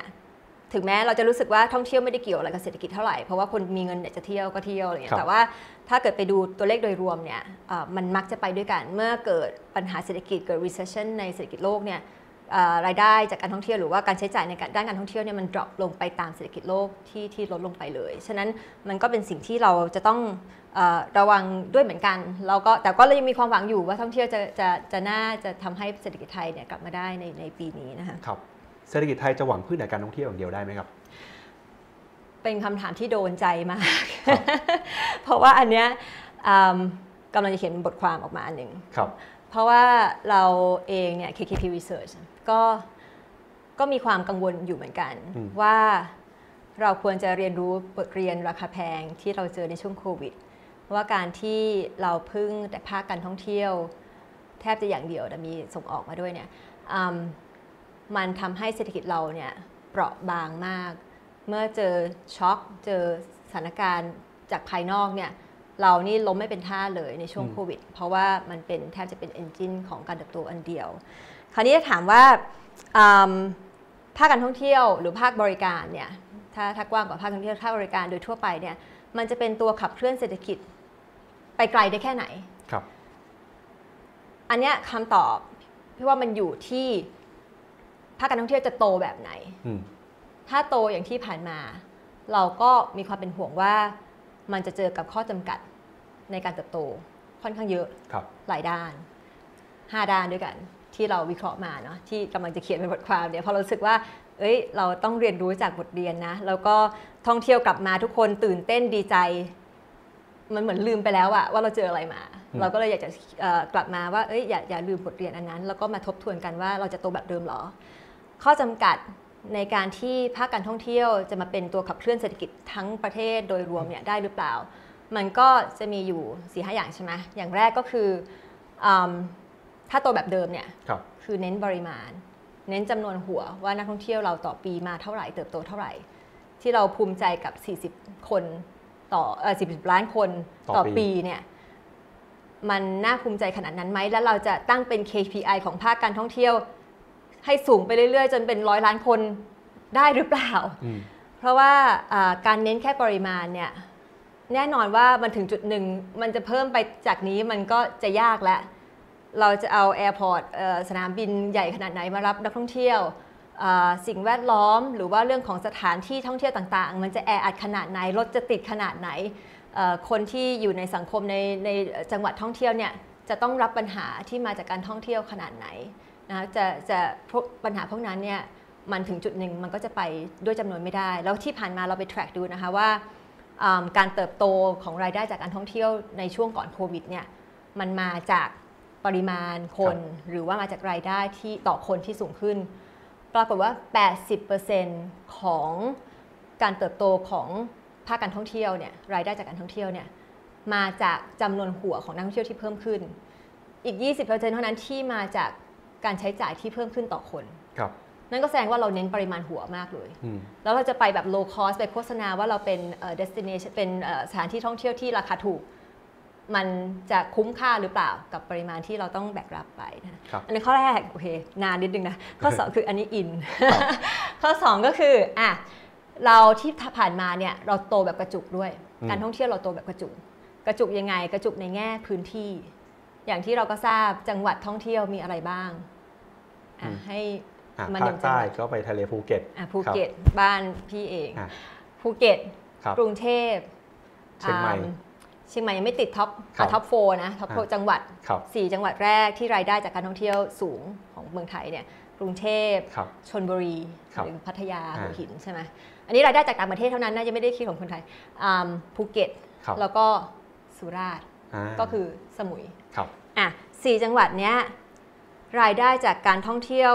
คิดเป็นสัดส่วนเท่าไหร่ของทั้งประเทศรู้ไหมแปดสิบเปอร์เซ็นต์ครับ นั่นคือมันกระจุกอยู่แค่ไม่กี่จังหวัดเท่านั้นเองที่ได้ประโยชน์เยอะๆ จากการท่องเที่ยวในประเทศจากต่างประเทศนะคะอืมฉะนั้นมันก็ตามมาเรื่องของความเหลื่อมล้ำเชิงพื้นที่การพัฒนาที่มันไม่โตไปพร้อมกันอะครับมันมีบางหัวเมืองที่มันโตกว่าจังหวัดอื่น มันก็เป็นเรื่องของความเหลื่อมล้ำแล้วมันยังกระจุกอีกแบบหนึ่งก็คือว่ากระจุกในแง่เอ่อประเทศที่มาครับอย่างที่เราทราบก่อนโควิดเนี่ยอืมมาจากประเทศจีนไหนเยอะที่สุดจีน ครับหนึ่งใน 4 ของ 40 ล้านคนเนี่ยมาจากจีน ถ้าจีนเป็นอะไรไป หรือเขาบอกให้คนในประเทศเขาไม่ออกมาท่องเที่ยว ก็คือเราก็เสียรายได้ตรงนั้นไปด้วยคือเป็นความเปราะบางอีกแบบหนึ่งข้อ 3 ก็คือเรื่องของการเติบโตที่มันไม่ค่อยเน้นมูลค่าเพิ่มมากนัก ก็คืออาภาคการท่องเที่ยวหรือว่าภาคบริการโดยรวมเนี่ยจริงๆแล้วมันใช้แรงงานเยอะครับใช่ไหมมันต่างกับเอ่อภาคการผลิตที่อาจจะใช้เครื่องจักรเครื่องยนต์เนี่ยแรงงานไม่ได้เยอะเท่ากับภาคการท่องเที่ยวที่ต้องใช้คนในการให้บริการ ฉะนั้น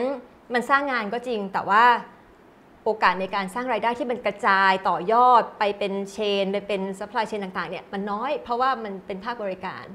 ฉะนั้นโอกาสที่ภาคการท่องเที่ยวเออเอ่อภาคบริการเนี่ยมันจะฉุดให้ทั้งประเทศเนี่ยโตไปด้วยกันเนี่ยมันก็ยิ่งยากเพราะว่ามันจำกัดมันไปเอ่อสายป่านมันไม่ได้ยาวมากในการต่อยอดเอ่อทางธุรกิจครับแล้วก็อีกอันหนึ่งก็คือเรื่องของการที่อืมภาคการท่องเที่ยวของเราเนี่ย เติบโตจากการท่องเที่ยวเนี่ยที่ผ่านมาแบบเดิมเนี่ยไม่ได้คำนึงถึงผลกระทบ ด้านสิ่งแวดล้อมอืมแล้วก็ด้านสังคม คือเราภูมิใจกับตัวเลขภาคการท่องเที่ยวรายได้โตหัวจำนวนหัวโต แต่หัวโตไม่ใช่เอ่อจำนวนคนมากขึ้นอืมแต่ว่าไม่ได้คำนึงว่ามันมีผลกระทบทางอ้อมต่อครับสิ่งแวดล้อมที่โดนทำลายไป หรือว่ามลพิษที่เกิดขึ้นจากภาคการท่องเที่ยวครับอันนั้นไม่ได้คิดมาเป็นต้นทุนของคนที่ได้รายได้เลยนะ แล้วมันเป็นต้นทุนของประเทศ คนที่ต้องแบกรับในการกำจัดขยะในการที่จะต้องอไปดูแลบูรณะสิ่งแวดล้อมต่างๆ แล้วประเทศไทยเนี่ยเป็นประเทศที่ได้คะแนนด้านสิ่งแวดล้อมเนี่ยแย่มากในบรรดาประเทศที่ภาคการท่องเที่ยวพึ่งพาภาคการท่องเที่ยวอันดับต้นๆ ซึ่งซึ่งมันยิ่งไปกันใหญ่เลยไง พอเราดูแลสิ่งแวดล้อมของเราไม่ได้ดี แต่เราเน้นเรื่องการท่องเที่ยวด้วยเนี่ย ไอ้ภาคการท่องเที่ยวเองก็จะสร้างปัญหาด้านสิ่งแวดล้อมได้ค่อนข้างเยอะนะคะ แล้วสุดท้ายก็คือเรื่องของการที่อย่างที่พูดไปแล้วว่าอืมพึ่งพาท่องเที่ยวอย่างเดียวมันไม่พอ เพราะว่าอยู่ต้องพัฒนาด้านอื่นไปด้วย อย่างประเทศอื่น ๆ ที่เขาพึ่งพานักท่องเที่ยวเยอะๆเนี่ยเอ่อรายได้จากนักท่องเที่ยวเยอะ อย่างเช่นสวิตเซอร์แลนด์ครับ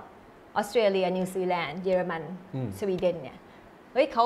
รายได้พอๆกับเราหรืออาจจะไม่ได้เท่าเรานะ แต่ว่าไม่ได้ต่างกันมากอะ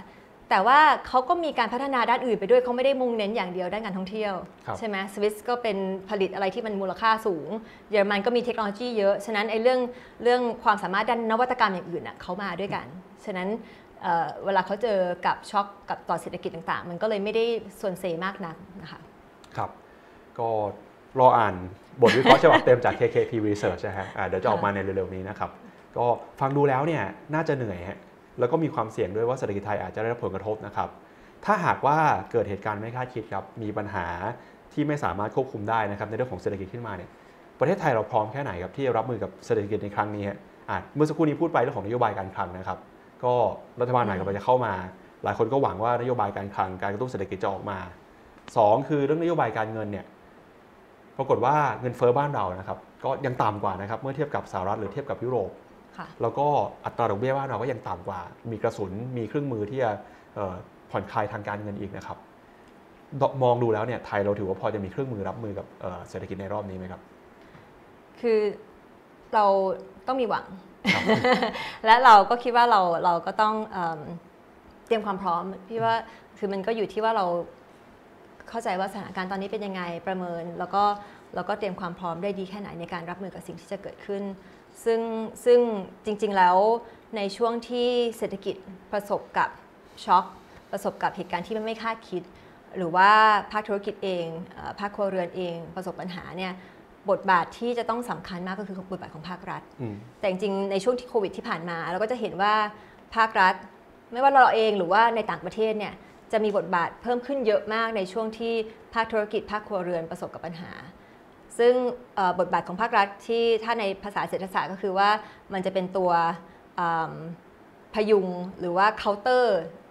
ไซโคเคาน์เตอร์วัฏจักรของเศรษฐกิจ พอเศรษฐกิจตกต่ำภาครัฐต้องต้องเอมมีการใช้เงินออกมามากขึ้น ใช้จ่ายมากขึ้นครับเพื่อทำให้เศรษฐกิจไม่ลงลึกไปกว่าเดิมนะคะซึ่งซึ่งอันนั้นก็ต้องเป็นการเตรียมการแล้วก็ต้องเอ่อวางแผนดีๆ ว่ามันจะใช้จ่ายในจุดไหนเพื่อให้ ให้สามารถที่จะประคองเศรษฐกิจให้มันผ่านพ้นวิกฤตไปได้ แต่ก็เชื่อว่าจริง ๆ แล้วภาคธุรกิจเราเองเนี่ยก็ก็มีการเตรียมพร้อม แล้วก็คิดว่าถ้าเกิดเราประเมินสถานการณ์กันแล้วว่ามันจะเป็นอย่างนี้เนี่ยในฝั่งของภาคธุรกิจเองก็คงจะไม่ได้จะทำให้ทุกอย่างมันเลวร้ายไปกว่าเดิม แล้วก็น่าจะมีความพร้อมที่จะทำให้เศรษฐกิจมันยังไปข้างหน้าได้ ด้วยความระมัดระวังมากขึ้นนะนะคะครับอีก 2 เดือนเราจะมีการเลือกตั้งใหม่ครับเราก็จะมีรัฐบาลใหม่ที่เข้ามาบริหารเศรษฐกิจบริหารประเทศนะครับ ที่เราพูดไปทั้งหมดเนี่ยมีแต่ปัญหาทั้งนั้นเลยฮะน่าจะกลายเป็นโจทย์ใหญ่กลายเป็นความท้าทายใหญ่ของรัฐบาลนะครับ มีเรื่องอะไรบ้างนะที่จะเป็นเรื่องใหญ่ ๆ ที่รัฐบาลใหม่ที่เข้ามา จะต้องเตรียมพร้อมรับมือครับโจทย์ใหญ่ความท้าทายใหญ่ของประเทศ ในระยะต่อไปสำหรับรัฐบาลใหม่คืออะไรครับเอ่อพี่เอ่อคิดว่าโจทย์เก่าถึงแม้จะเป็นรัฐบาลใหม่ครับก็ยังมีโจทย์ที่เราค้างคาเอ่อแล้วก็เป็นโจทย์เดิมๆที่เรายังอาจจะยังแก้ กันไม่ตกสักทีในเรื่องของมุมมองเศรษฐกิจนะคะครับอืมในมุมมองของนักเศรษฐศาสตร์เนี่ยเราก็ก็คิดว่าเศรษฐกิจไทยเนี่ยประสบปัญหา หรือว่าเอ่อเจอข้อจำกัดข้อท้าทายมามาเป็นระยะเวลาหนึ่งแล้ว แล้วก็แล้วก็รัฐบาลใหม่มาก็คือเป็นความหวังแหละครับอะไรที่มันใหม่ๆแล้วก็จะคิดว่ามันต้องมีความหวังใหม่เกิดขึ้นมา แล้วก็อืมเป็นความหวังว่าจะมีอะไรออกมาที่จะทำให้การเติบโตของเศรษฐกิจเราเปลี่ยนไปมีศักยภาพมากขึ้นหรือเปล่า แล้วถ้าเกิดว่าพูดถึงว่ามีด้านไหนบ้างอืมจริงๆ อันนี้อาจจะขออนุญาตเอ่อกลับไปย้อนถึงเอ่อหนังสือที่เราทำของ KKP Research เอ่อ KKP ทำออกมาหนังสือประวัติศาสตร์เศรษฐกิจไทย 50 ปีครับแล้วก็ในบทสุดท้ายเนี่ยเราก็มีการระดมสมองจากนักเศรษฐศาสตร์ของเราเนี่ยแหละว่าอืมปัญหาของเศรษฐกิจไทยที่ในที่ผ่านมาเราโตได้ค่อนข้างดีมากมาโดยตลอด จนกระทั่งในช่วง 10 20กว่าปีที่ผ่านมาเนี่ยเราอาจจะเริ่มชะลอลงแล้วเจอปัญหาเนี่ยมันเกิดอะไรขึ้นต่อเศรษฐกิจไทย และมันจัดเป็นหมวดหมู่ได้ยังไงบ้างที่อืมเป็นสิ่งที่เราคิดว่าต้องแก้ปัญหา ซึ่งเราก็คิดว่ามันหมวดหมู่ได้เป็น 4 อย่างด้วยกันนะคะซึ่งเราเรียกว่าเป็น 4 กับดักอืมของเศรษฐกิจไทยที่เราติดลมอยู่ อย่างแรกก็คือกับดักรายได้ปานกลางครับซึ่งน่าจะเคยได้ยินกันมาพอสมควรเอ่อ ภาษาอังกฤษก็เรียกว่าเป็น middle income trap ก็คือว่าการที่ประเทศใดประเทศหนึ่งเนี่ยสามารถที่จะพัฒนาทางเศรษฐกิจ จนกระทั่งมีรายได้ต่อหัวนะคะเอิ่มจากประเทศที่เป็น low income ก็คือรายได้ต่ำประเทศยากจนน่ะจนกระทั่งเอ่อเป็น middle income รายได้ปานกลาง ก็คือดีขึ้นมาหน่อยเป็นชนชั้นกลางครับอ่าแล้วประเทศส่วนใหญ่จะติดกับอยู่ตรงเนี้ย นานมาก ก็คือไม่สามารถที่จะหลุดพ้นจากรายได้เอ่อระดับกลางๆเนี่ยของโลกเนี่ยไปเป็นระดับสูงได้เป็น high income อีโคโนมีได้นะคะทำไมประเทศส่วนใหญ่ถึงติดอยู่ตรงนี้ แล้วประเทศไทยเนี่ยติดมากี่ปีแล้วรู้ไหม ถ้าเกิดว่าเอ่อมันจะมีเกณฑ์ของ World Bank นะคะครับเอ่อธนาคารโลกที่ที่ตั้งเกณฑ์ไว้ว่ารายได้ต่อหัวต้องเท่าไหร่ ถึงจะเรียกว่าเป็นรายได้ต่ำรายได้กลางรายได้สูงนะคะเราเนี่ยเข้าสู่เอ่อ ประเทศที่นับได้ว่าเป็นเอ่อรายได้ปานกลางเนี่ยมา 40 กว่าปีแล้วครับแล้วก็จริง ๆ แล้วยกระดับขึ้นมาเป็นรายได้ปานกลางระดับสูง ที่เขาเรียกว่า upper middle income มา 10 กว่าปีนะคะแต่จากนี้ไปจะกระโดดไปเป็น high income เนี่ยก็ค่อนข้างยากนะคะคราวนี้กับดักรายได้ปานกลางมันก็คือการที่จากประเทศยากจนเนี่ยโอกาสที่จะมาเป็นประเทศรายได้ปานกลางมันไม่ได้ยากครับ เพราะว่าเราแค่เปิดประเทศอืมเราเรียนรู้จากประเทศอื่น เราค้าขายกับประเทศอื่น เรียกว่าเป็นโมเดลของเศรษฐกิจแบบหนึ่งในการที่เออพอรับจ้างผลิต หรือว่ามีการลงทุนจากต่างประเทศมามากขึ้น เราได้เรียนรู้จากเอ่อเทคโนโลยีต่างประเทศ มีการผลิตอะไรที่ใช้แรงงานราคาถูกของเรานี่แหละเอ่อสามารถผลิตได้มากขึ้น เราก็สามารถสร้างรายได้ให้กับประเทศแล้วก็ยกระดับตัวเองมาเป็นรายได้ปานกลางได้ อันนั้นเป็นสิ่งที่ไม่ได้ยากมากครับ แต่ที่ยากคือจะไปจาก middle income หรือว่ารายได้ปานกลางไปเป็นสูงเนี่ยมันใช้แบบเดิมไม่ได้แล้วครับรูปแบบที่รับจ้างผลิตหรือว่าเอ่อเปิดประเทศเปิดเอ่อการค้ากับโลกเนี่ยมันมันก็จะมีการแข่งขันกันมากขึ้น เพราะว่าอย่างประเทศบ้านเราเนี่ยแรงงานเราก็ราคาไม่ได้ถูกแล้วเนาะเมื่อเทียบกับประเทศอื่นๆ รอบรอบรอบเอ่อรอบบ้านเราเนี่ยครับอืมจะแข่งกับเขาเพื่อดึงดูดการลงทุนแบบนั้นเนี่ยมันก็ยากขึ้นมากแล้วนะคะประเทศที่สามารถหลุดพ้นได้คือต้องเป็นประเทศที่ นำเศรษฐกิจด้วยนวัตกรรม ด้วยการเพิ่มศักยภาพของการผลิตของคนในประเทศของแรงงานนะคะถึงจะก้าวข้ามไปเป็น high income ได้ ยกตัวอย่างชัดเจนเกาหลีเนี่ยอืมจริง ๆ แล้วเป็นเพื่อนเรามานะก็คือว่าตั้งแต่สมัยวิกฤตต้มยำกุ้งเนี่ยจูงมือกันเอ่อติดลมเจอเจอวิกฤตมาด้วยกัน แล้วก็เขาก็เจอหนักไม่แพ้เรานะครับแต่ว่าไม่กี่ปีหลังจากนั้นเนี่ยเขาก็ถีบตัวเองพัฒนาอะไรหลาย ๆ อย่างจนกระทั่งเอ่อ กลายเป็นประเทศตอนนี้เนี่ยเป็นประเทศรวยร่ำรวยแล้ว ซึ่งมานานแล้วด้วยไม่ใช่แค่ไม่กี่ปีครับแล้วประเทศเพื่อนบ้านอย่างที่คู่ตีคู่กันมาอีกประเทศหนึ่งคือมาเลเซีย อีกไม่กี่ปีข้างหน้าก็มีการประเมินว่าเขาจะเข้าสู่ระดับที่เรียกว่าเป็นรายได้ระดับสูงและร่ำรวยแหละครับของเราเนี่ยยังไม่รู้ว่าอีกกี่สิบปีถ้ายังเติบโตแบบนี้ต่อไปนะคะฉะนั้นอันนั้นกับดักที่หนึ่งครับที่บอกว่าเราติดมาตรงนี้ตั้งนานแล้วเราจะออกจากกับดักนี้ได้ยังไง ข้อ 2 ก็คือกับดักเอ่อในเรื่องของการพึ่งพาเศรษฐกิจต่างประเทศเยอะ ซึ่งอันนี้อาจจะไม่ได้พูดลงรายละเอียดเยอะเพราะเราพูดกันไปเยอะแล้วนะคะว่าเราพึ่งพาเอิ่มการแรงขับเคลื่อนจากการพึ่งพาต่างประเทศเยอะ มันก็เจอกับความเปราะบางในต่างๆ มากมาย ท่องเที่ยวก็ต้องพึ่งกับเอ่อเศรษฐกิจโลกมากนะคะอย่างที่ 3 คือกับดักหนี้ครับอ่าเรียกว่า debt trap ก็คือการที่หนี้สูงอืมไม่ว่าจะเป็นหนี้ในภาคครัวเรือนภาคธุรกิจนะคะอืม ที่ที่เป็นปัญหาหนี้ครัวเรือนเนี่ยเราก็พูดกันมาสักพักหนึงแล้วจริงๆก่อนโควิดด้วยซ้ำเนาะที่ครับปัญหาหนี้ครัวเรือนเนี่ยเราเริ่มมีความกังวลว่ามันเพิ่มสูงขึ้นอย่างรวดเร็วนะคะแล้วมาเจอโควิดเนี่ยมันยิ่งซ้ำร้ายใหญ่เลย ว่าว่ามันเลวร้ายขึ้นมันเอ่อหนี้ครัวเรือนมันกระโดดขึ้น ซึ่งอันเนี้ยก็จะทำให้อืม เอ่อเรื่องของค่าการครองชีพของประชาชนมันก็จะยากขึ้นการเติบโตของเศรษฐกิจมันก็จะยิ่งยากขึ้น เพราะว่าส่วนหนึ่งก็ต้องไปชำระหนี้แล้วก็ครับเอ่อเติบโตไม่ได้เท่าที่ควรนะคะเรื่องทีสี่ 4 สุดท้ายนะคะก็คือเรื่องของกับดักความเหลื่อมล้ำอืมนะคะอืมซึ่งอันนี้เนี่ยมันก็คือการที่เศรษฐกิจไทยโตแต่ว่าไม่กระจายอะท่องเที่ยวเมื่อกี้ที่พูดไปแล้วว่ามันก็อย่างหนึ่งเนาะเอ่อแต่อันเนี้ยเป็นการที่ตัวเล็กตัวน้อยอาจจะโอกาสในการเติบโตได้ไม่เท่ากับ ตัวโตอืมๆนะคะไม่ว่าจะเป็นภาคธุรกิจหรือว่าเอ่อในระดับปัจเจกบุคคลนี้เอง ที่โอกาสมันไม่เท่าเทียมกันในสังคมของเรา โอกาสที่เอ่อชนเอ่อครอบครัวครัวเรือนที่ยากจนจะก้าวเอ่อยกระดับตัวเองไปสู่สังคมอีกระดับหนึ่งเนี่ยมันยากมาก เพราะโอกาสที่ที่มันค่อนข้างน้อยในด้านของเศรษฐกิจของคนกลุ่มนี้นะคะแล้วก็ยิ่งโควิดเนี่ยเกิดขึ้นก็ยิ่งซ้ำเติมเรื่องของความเหลื่อมล้ำเข้าไปใหญ่เลย เพราะว่าคนที่สายป่านสั้นคนที่ ทุนน้อยต่างๆเนี่ยมันโดนผลกระทบเยอะกว่าตกงานต่างๆ แต่คนที่ธุรกิจที่ใหญ่ๆเนี่ยมักจะได้ประโยชน์จากนั้นด้วยซ้ำนะคะก็ก็เป็น 4 กับดักที่เราคิดว่าเศรษฐกิไทยต้องหามาช่วยกันหาทางแก้ครับซึ่งฟังดูแล้วเนี่ยตอนนี้เราอยู่ในฤดูการหาเสียงแล้วนะครับ เราเริ่มเห็นป้ายหาเสียงแล้วฮะแล้วก็สิ่งที่พรรคการเมืองเนี่ยเอามา ใช้เป็นนโยบายในการหาเสียงนี่เท่าที่เห็นก็คือพยายามจะเน้นเรื่องของนโยบายทางเศรษฐกิจกันนะครับเอานโยบายเศรษฐกิจมาเป็นตัวชูโรงอืมเรื่องของการแก้ไขปัญหากับดักรายได้ปานกลางไม่ใช่เรื่องใหม่นะครับเราเห็นการหาเสียงในเรื่องนี้กันมา พอสมควรแล้ว มีเรื่องของการพึ่งพาตัวเองด้วยนะครับเรื่องของการแก้ปัญหานี่โอ้มีตั้งแต่นโยบายอะปลดหนี้ยกเลิกหนี้ยกเลิกดอกเบี้ยหนี้นะครับอืมหรือว่าการแบบหยุดเอ่อจ่ายหนี้ก็มีนะฮะแล้วก็เรื่องของความเหลื่อมล้ำก็พูดกันมาตลอดนะครับค่ะ เห็นนโยบายหาเสียงของพรรคการเมือง ไม่ระบุพรรคไหนนะครับ เอาโดยทั่ว ๆ ไปเลยนะฮะเห็นนโยบายหาเสียงพรรคการเมืองรอบนี้แล้วเป็นยังไงบ้างครับแหมเมื่อกี้ปั๊บบอกว่า เอ๊ะเขาก็คำนึงถึง 4 กับดักของเราแล้วนี่ แล้วก็ครับน่าจะแบบหานโยบายที่มาตอบโจทย์ สิ่งที่นักเศรษฐศาสตร์อย่างเราเนี่ยคิดครับว่าเป็นปัญหาของประเทศอืมในภาพผิวเผินมันอาจจะดูว่าอะอันนี้ก็ตอบโจทย์เรื่องเออความเหลื่อมล้ำอันนี้ก็ตอบโจทย์เรื่องครับเรื่องของอืม หนี้อะไรต่างๆเนี่ยแต่ว่าถ้าดูในภาพรวมจากมุมมองของนักเศรษฐศาสตร์เราเนี่ยนโยบายหาเสียงในครั้งนี้นี่ค่อนข้างที่จะหนักไปในเรื่องของอะความเป็นอยู่ของประชาชน ปากท้องประชาชนเรื่องของสวัสดิการต่างๆ แต่ว่าสิ่งที่ที่ขาดไปที่ยังไม่เห็นก็คือเรื่องของ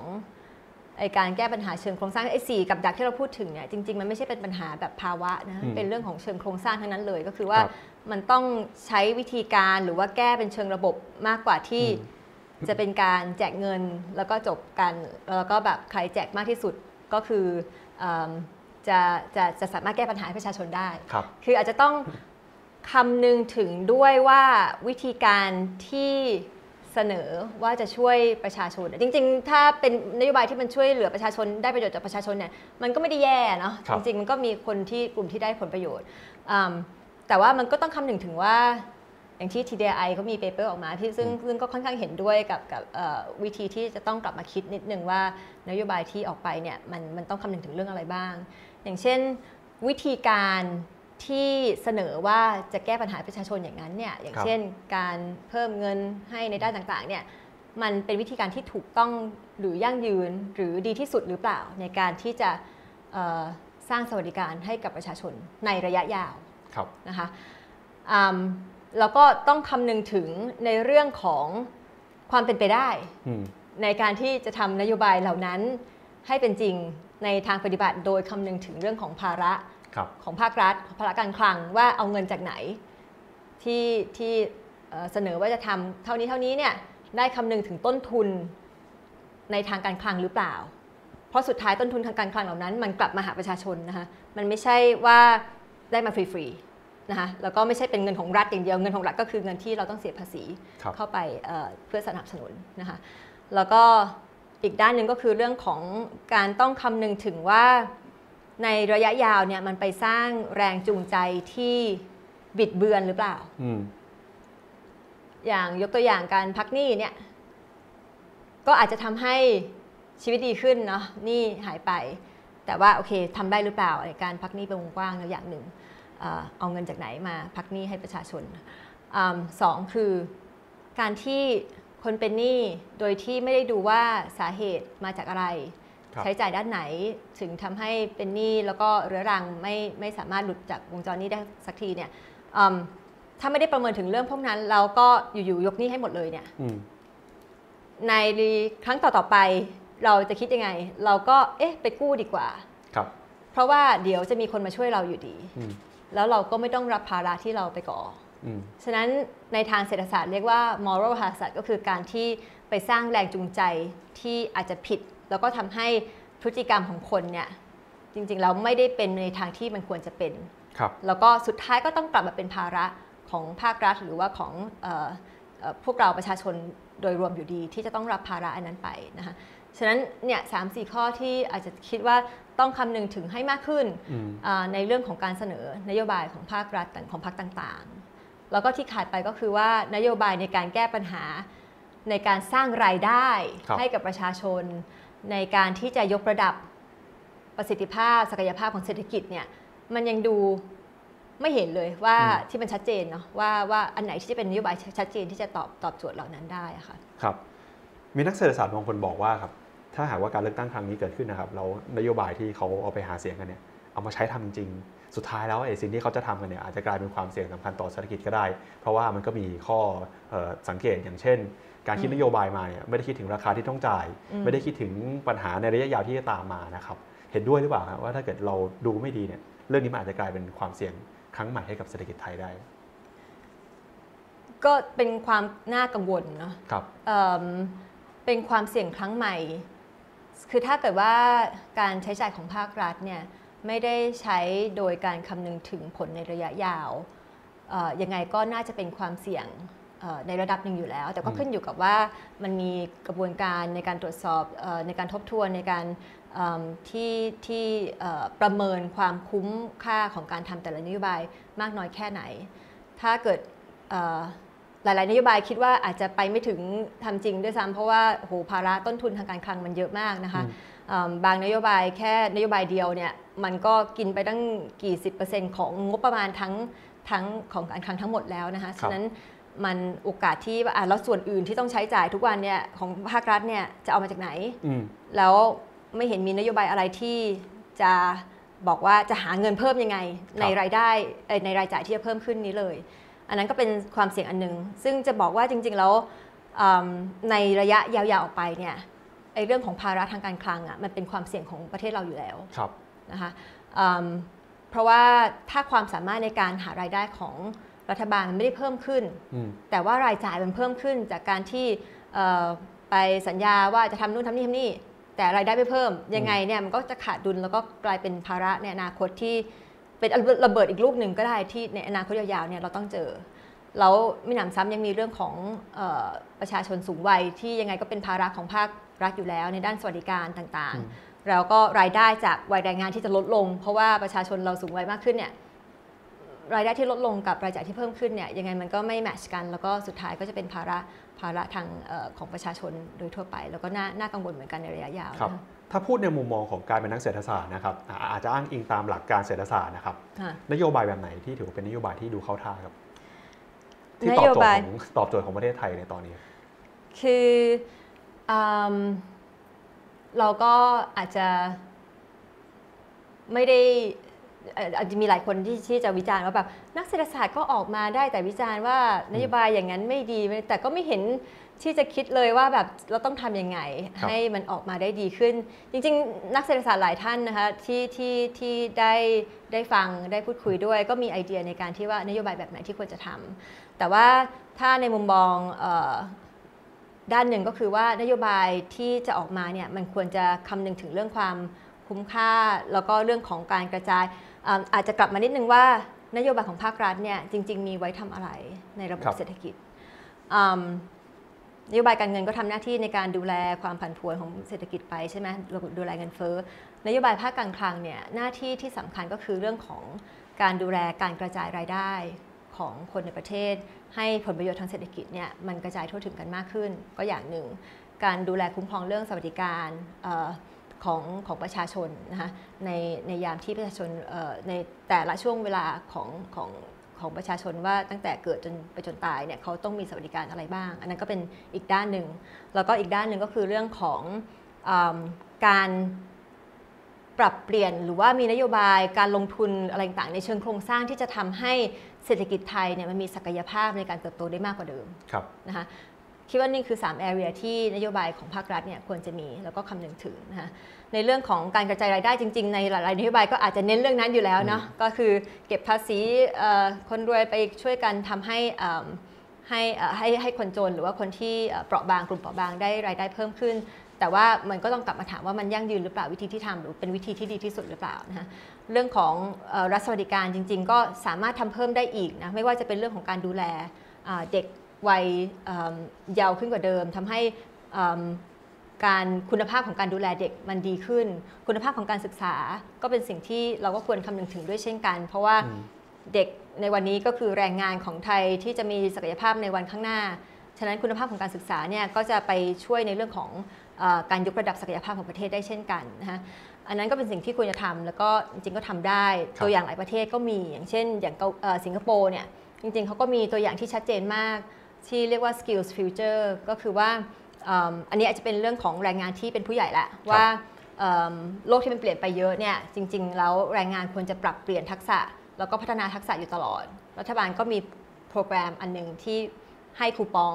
กับกับแรงงานเพื่อสามารถที่จะไปเรียนรู้ทักษะใหม่ๆเพิ่มเติมได้นะคะสามารถใช้คูปองนี้ได้ หรือว่าตัวอย่างที่ที่ค่อนข้างเป็นรูปธรรม ก็อย่างเช่นเกาหลีครับนะคะที่ที่มีนโยบายที่คิดว่าค่อนข้างจะครบด้านเลย แล้วก็ เมื่อ 2-3 ปีที่ผ่านมาเนี่ยเขาก็ประกาศเรียกว่า Korean New Deal ก็คือเป็นแพ็กเกจของนโยบายชุดใหญ่เลย ที่รัฐบาลออกมาประกาศว่าจะทำตามนี้ ซึ่งไอ้ New Deal ของเขาเนี่ยเขาก็คำนึงถึงโลกที่มันเปลี่ยนไปเยอะ และเศรษฐกิจเขาที่ต้องปรับเปลี่ยนไปตามนั้น แล้วก็ทักษะแรงงานต่างๆ ที่ต้องปรับเปลี่ยนไปตามนั้น ซึ่ง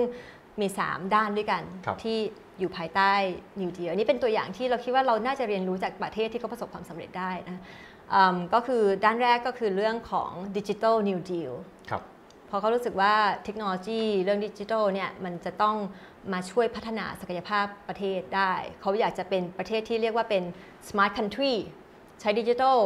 ในการที่จะเอมอยู่ในทุกจุดของการพัฒนาประเทศ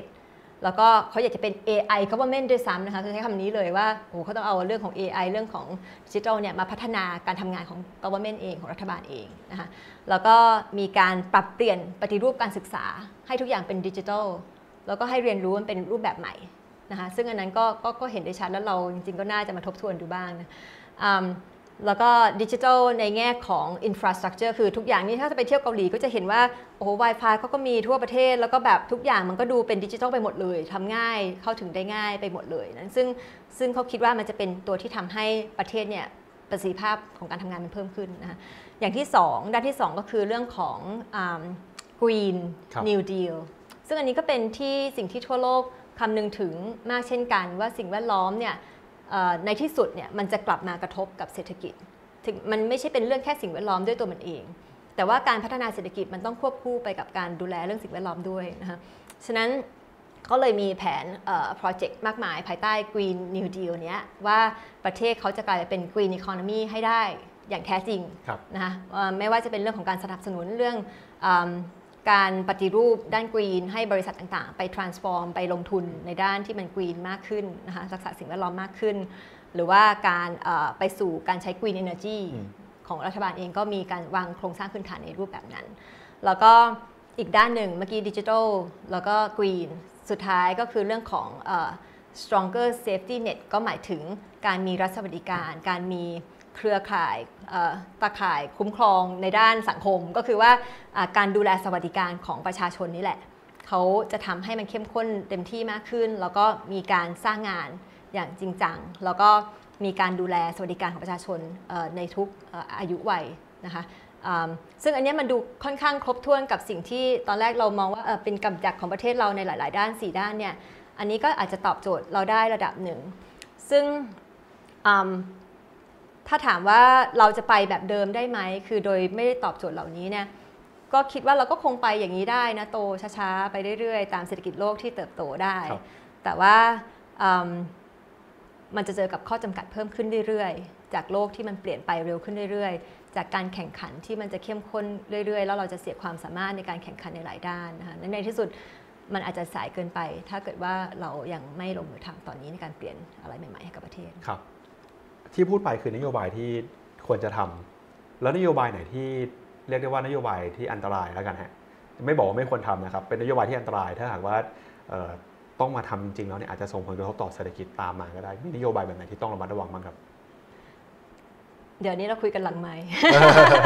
อาจจะอ่าขออนุญาตไม่วิจารณ์ตรงๆในเรื่องของนโยบายของพรรคการเมือง แต่ว่าครับจริงๆแล้วในภาพรวมเนี่ยนโยบายที่เสนอถ้ามันเป็นประโยชน์ต่อคนน่ะ มันก็น่าจะพิจารณาเนาะเพราะว่าเอ่ออย่างน้อยก็มีมีการให้ประโยชน์กลับคืนสู่ประชาชนมากขึ้น แต่คราวเนี้ยอย่างที่คุยไปตอนต้นน่ะมันต้องมาพิจารณาว่าความเป็นไปได้ มันเป็นไปได้มากน้อยแค่ไหน สิ่งที่สัญญากับประชาชนว่าจะทำอะไรเงี้ยอืมในเรื่องของภาระต้นทุนต่างๆ ว่าทุกอย่างที่จะทำเนี่ยมันมีราคานะมันมีต้นทุนนะ ได้คำนึงถึงตรงนั้นหรือเปล่า แล้วก็ต้นทุนจะไปตกกับใครในระยะยาว ก็คือลูกหลานของเราเองในอนาคตเนาะแล้วก็คำนึงถึงเรื่องของการไม่ไปสร้างแรงจูงใจผิดที่ผิดทาง ที่สุดท้ายมันก็อันตรายต่อต่อประชาชนเองต่อคนที่ที่มาอยู่ในระบบที่มันแรงจูงใจมันผิดทางอย่างนี้ หรือว่าต่อประเทศที่มันจะไปต่อไปข้างหน้าไม่ได้ไกลมากนักเนี่ยถ้าเกิดแรงจูงใจมันไม่ถูกในทางที่จะให้เขาพัฒนาไปในทางที่ที่มันดีต่อประเทศอะไรอย่างเงี้ยค่ะครับ ถามมุมมองส่วนตัวบ้างครับอะในฐานะคนที่เคยทำงานด้านนโยบายในฝั่งของวิชาการ แล้วก็อยู่ในองค์กรที่มีประสบการณ์ในการกำกับดูแลเรื่องเศรษฐกิจด้วยนะครับค่ะส่วนตัวฮะอยากเห็นนโยบายเศรษฐกิจที่มีเนื้อหาแบบไหนหรือว่ามีกระบวนการยังไงครับ จริงๆ ที่ตอบคำถามไปทุกอย่างนี้ส่วนตัวหมดเลยนะคะครับ อาจจะบอกไว้ก่อน อาจจะไม่ต้อง disclaim ว่าไม่ได้เกี่ยวกับเอ่อองค์กรที่เกี่ยวข้องครับอืม ถ้าจะถามว่าอ่าในฐานะนักเศรษฐศาสตร์ครับที่อ่าเคยทำนโยบายวงการนี้มาก่อนเนี่ยหรือว่านักวิจัยเองก็ตามเนี่ยเคยเป็นนักวิจัยใช่ไหมอ่าว่าเราอยากจะเห็นนโยบายแบบไหน แต่เมื่อสักครู่ก็อาจจะบอกไปแล้วว่าในฐานะของนักเศรษฐศาสตร์มหาภาคก็อยากจะเห็นนโยบายที่มันสร้างรายได้สร้างการเติบโตของเศรษฐกิจเนาะอืมแต่ไอเรื่องของกระบวนการในการได้มาซึ่งนโยบายต่างๆ ในการผลักดันต่างๆเนี่ยในฐานะของอืม นักเศรษฐศาสตร์ในฐานะของนักวิจัย หรือว่าประชาชนในฐานะของประชาชนคนหนึ่งแล้วกันเนาะสิ่งที่เราอาจจะอยากจะเห็นก็คือกระบวนการที่มันโปร่งใสไม่ว่าจะเป็นในเรื่องของการคัดกรองอนโยบายที่จะเข้ามาในกระบวนการในการพิจารณาเรื่องของอต้นทุนภาระทางการคลังงบประมาณต่างๆ หรือที่สำคัญไปกว่านั้นก็คือว่าโปร่งใสมีข้อมูลมากพอที่จะตรวจสอบได้ หรือว่า กลับมาทบทวนได้ คือจริง ๆ แล้วการทำนโยบายมันก็ไม่จำเป็นต้องถูกในครั้งแรกเสมอไปเนาะบางที เราก็ต้องลองผิดลองถูกว่านโยบายไปแบบนี้เนี่ยถ้าเกิดผ่านการคิดไตร่ตรองมาดีแล้วเนี่ยแต่การลงมือทำบางทีเราก็จะพบว่าอะมันอาจจะไม่ใช่สิ่งที่ดีที่สุดก็ได้ แต่ที่สำคัญก็คือว่ามันต้องมีการมีข้อมูล มีการเปิดเผย มีการถกเถียงการอภิปรายกันที่มากพอที่สามารถที่จะกลับไปย้อนทบทวนว่านโยบายที่ทำไปเนี่ย มันประสิทธิภาพเป็นยังไง ดีที่สุดหรือเปล่าต่อประเทศ ต้องมีเวทีแบบนั้น หรือต้องมีข้อมูลที่เพียงพอ ให้เราได้อยู่ในทุกกระบวนการของการตรวจสอบ แล้วก็การทบทวนนโยบายค่ะครับก็เดี๋ยวยังไงอีก 2 เดือนนะครับ เราก็จะได้เห็นนโยบายเศรษฐกิจที่ประชาชนเลือกมาว่าจะมีหน้าตาเป็นยังไงนะครับ ก็เดี๋ยวมารอดูกันนะครับมาดูคำถามครับที่ทางคุณผู้ชมหรือว่าทางบ้านส่งมาถามบ้างนะครับคำถามแรกครับ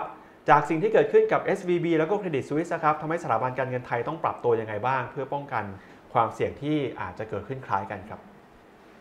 ค่ะอ่าอันนี้เป็นคำถามที่โอเคไม่ยากมากครับเพราะว่าอยู่ในวงการการเงินเนี่ยก็จะมีเอ่อการพูดคุยกันในเรื่องนี้ พอสมควรอยู่แล้วว่าเอ่อตัวอย่างที่เกิดกับซิลิคอนวัลเลย์แบงก์กับ Credit Suisse เนี่ยมันก็เป็นตัวอย่างที่ชัดเจนและเอ่อเห็นได้ชัด แล้วก็เป็นบทเรียนของสถาบันการเงินด้วยว่าเอ๊ะเราได้ระวังในสิ่งที่มันเกิดขึ้นเอ่อกับสถาบันการเงินที่ล้มไปเงี้ย เอ่อเราระวังเพียงพอไหม เรามีความเปราะบางตรงไหนบ้างนะคะ ซึ่งซึ่งเอออย่างที่บอกไปนะคะว่าสถาบันการเงินเอ่อในประเทศไทยเนี่ยโดยรวมแล้วไม่ได้มีปัญหา มีความแข็งแกร่งเอ่อแล้วก็ไม่ได้มีเอ่อลักษณะที่ใกล้เคียงกับเอิ่มตัว Silicon Valley Bank หรือว่า Swiss เอ่อ Credit เอ่อ Credit Credit Suisse Suisse เลครัยบนะคะอืมแต่ว่าก็แน่นอนว่าพอมันเกิดอย่างนี้ขึ้นตัวอย่างที่อืมชัดเจนอย่างหนึ่งก็คือว่าถึงแม้ จะเป็นธนาคารที่ไม่ได้เกี่ยวข้องอะไร หรือว่ามีความแข็งแกร่งในด้านงบดุลในการด้านการดูแลบริหารความเสี่ยงก็ตามเนี่ยแต่เมื่อยามใดที่มันเกิดวิกฤตของความเชื่อมั่นเกิดขึ้นเนี่ยอะไรก็เกิดขึ้นได้อืมฉะนั้นสิ่งหนึ่งที่สถาบันการเงินในช่วงนี้ก็ต้องระวังมาก ๆ ก็คือว่าเอิ่มที่ทำไปดีอยู่แล้วก็ทำให้มันดีต่อไป แล้วก็มันครับดีขึ้นในการดูแลความเสี่ยงด้านต่าง ๆ ไม่ว่าจะเป็นเรื่องความเสี่ยงด้านดอกเบี้ย ความเสี่ยงด้าน เครดิตความเสี่ยงในด้านของ operation risk เองก็ตามนะคะก็ต้องดูแลให้มันให้มันไม่มีปัญหาให้มันสมบูรณ์ต่อไป เพราะว่าช่วงนี้ก็เป็นช่วงที่มีความอ่อนไหวสูงในเรื่องนี้นะคะแล้วก็เรื่องของการที่จะจะต้องระมัดระวังมากขึ้นว่าสถานการณ์เศรษฐกิจโลกเนี่ยมันจะมีผลกระทบต่อไป มันจะมีปัญหาเกิดขึ้นที่ไหนอีก อันนั้นก็เป็นสิ่งที่สถาบันการเงินก็ต้องระวังมากขึ้นว่าถ้ามันมีอะไรเกิดขึ้นข้างนอก มันจะมีการวิเคราะห์ว่ามันจะกระทบผ่านมาโดนสถาบันการเงินได้ในช่องทางไหนบ้าง อันนั้นก็เป็นสิ่งที่ต้องวิเคราะห์แล้วก็เตรียมพร้อมนะคะในตอนครับนี้ครับคำถามถัดไปครับ ตอนนี้ในสหรัฐอเมริกาเริ่มวุ่นวายมากนะครับแล้วก็มีการประเมินว่าเศรษฐกิจจะถดถอยด้วย มองว่าสถานการณ์จะร้ายแรงเท่าปี 2008 หรือเปล่า แล้วก็จะส่งผลกระทบต่อเศรษฐกิจไทยหรือไม่ครับ ค่ะอาอย่างที่เรียนไปตอนต้นนะครัคะบว่าถ้าเกิดว่าพูดถึงในเรื่องของวิกฤตการเงินอ่าด้วยตัวมันเองเนี่ยอ่าเหตุการณ์ในครั้งนี้เนี่ยก็จะไม่เหมือนกับตอน 2008 ที่มันเป็นเรื่องวิกฤตของ credit risk ก็คืออาของคุณภาพอืมหนี้ที่มันด้อยนะคะซึ่งอันนั้นนะปัญหาจะใหญ่มากอืมนะคะแล้วก็อ่าพอปัญหาอย่างนั้นเกิดเนี่ยมันก็ทำให้อ่าเกิดอีกความเสี่ยงหนึ่งที่ตามมาที่เรียกว่าเป็น ความเสี่ยงของความไม่ไว้เนื้อเชื่อใจกันระหว่างธนาคารกันเองอืมที่เรียกว่า counterparty risk ครับก็คือว่าคนก็ไม่กล้าทำธุรกรรมอะไรต่อกันเลย เพราะว่ากลัวว่าเอ๊ะเขาซุกความเสี่ยงเอาไว้ตรงไหนอยู่หรือเปล่า ฉะนั้นณตอนนั้นเนี่ยเหตุการณ์เลยลุกลามไปได้เยอะ แล้วก็เชื่อมโยงไปจนสุดท้ายเนี่ยก็กลายเป็นวิกฤตเศรษฐกิจโลก แต่ว่าณตอนนี้คิดว่าสถานการณ์ไม่ได้ไปขนาดนั้น แล้วก็ค่อนข้างที่จะอยู่ในวงจำกัดอยู่ณตอนนี้นะ finger cross ว่ามันจะไม่ลามไปที่อื่นอ่า ถ้าในแง่ของเศรษฐกิจจะถดถอยเนี่ยเนื่องจากว่าตอนนั้นเป็นสถานการณ์ที่มันใหญ่มาก แล้วก็มีแบงก์หลายแบงก์ที่มันล้มที่ค่อนข้างใหญ่มาก แล้วก็อย่างที่ว่าก่อนหน้านี้มันมีการสะสมความเสี่ยงในระบบเศรษฐกิจมาเยอะนะคะถ้าเกิดจำกันได้ก่อน 2008เนี่ยเป็นช่วงที่อดอกเบี้ยต่ำเป็นช่วงที่เงินเฟ้อก็ต่ำ นะคะแล้วก็ความเสี่ยงทุกอย่างมันดูไม่ได้มีปัญหาอะไรเลยนะฉะนั้นมีการสะสมความเปราะบางความเสี่ยงไว้เยอะ พอมันระเบิดมันก็เลยระเบิดก้อนใหญ่มากอืมแล้วก็มันลุกลามไปทั่วโลกนะคะแต่ว่าครั้งนี้เนี่ยเข้าใจว่าเราเพิ่งผ่านเศรษฐกิจเอ่อวิกฤตวิโควิดมาหมาดครับๆความเสี่ยงโดยทั่วไปอาจจะไม่ได้มีการสะสมเยอะมากขนาดนั้นมันแตกไปแล้วตอนวิกฤตเอ่อโควิดนะคะแต่ว่ามันจะมีบางบางกลุ่มบางพ็อกเก็ตอย่างเช่นตรงเทค ที่ที่อาจจะมีเอ่อระดับความเสี่ยงที่สูงขึ้น หรือว่ามีเอ่อ risk ที่สูงขึ้นในระดับหนึ่งนะคะคราวนี้ก็เลยมองว่าถ้าเกิดส่วนตัวนะคะมองว่าไม่ได้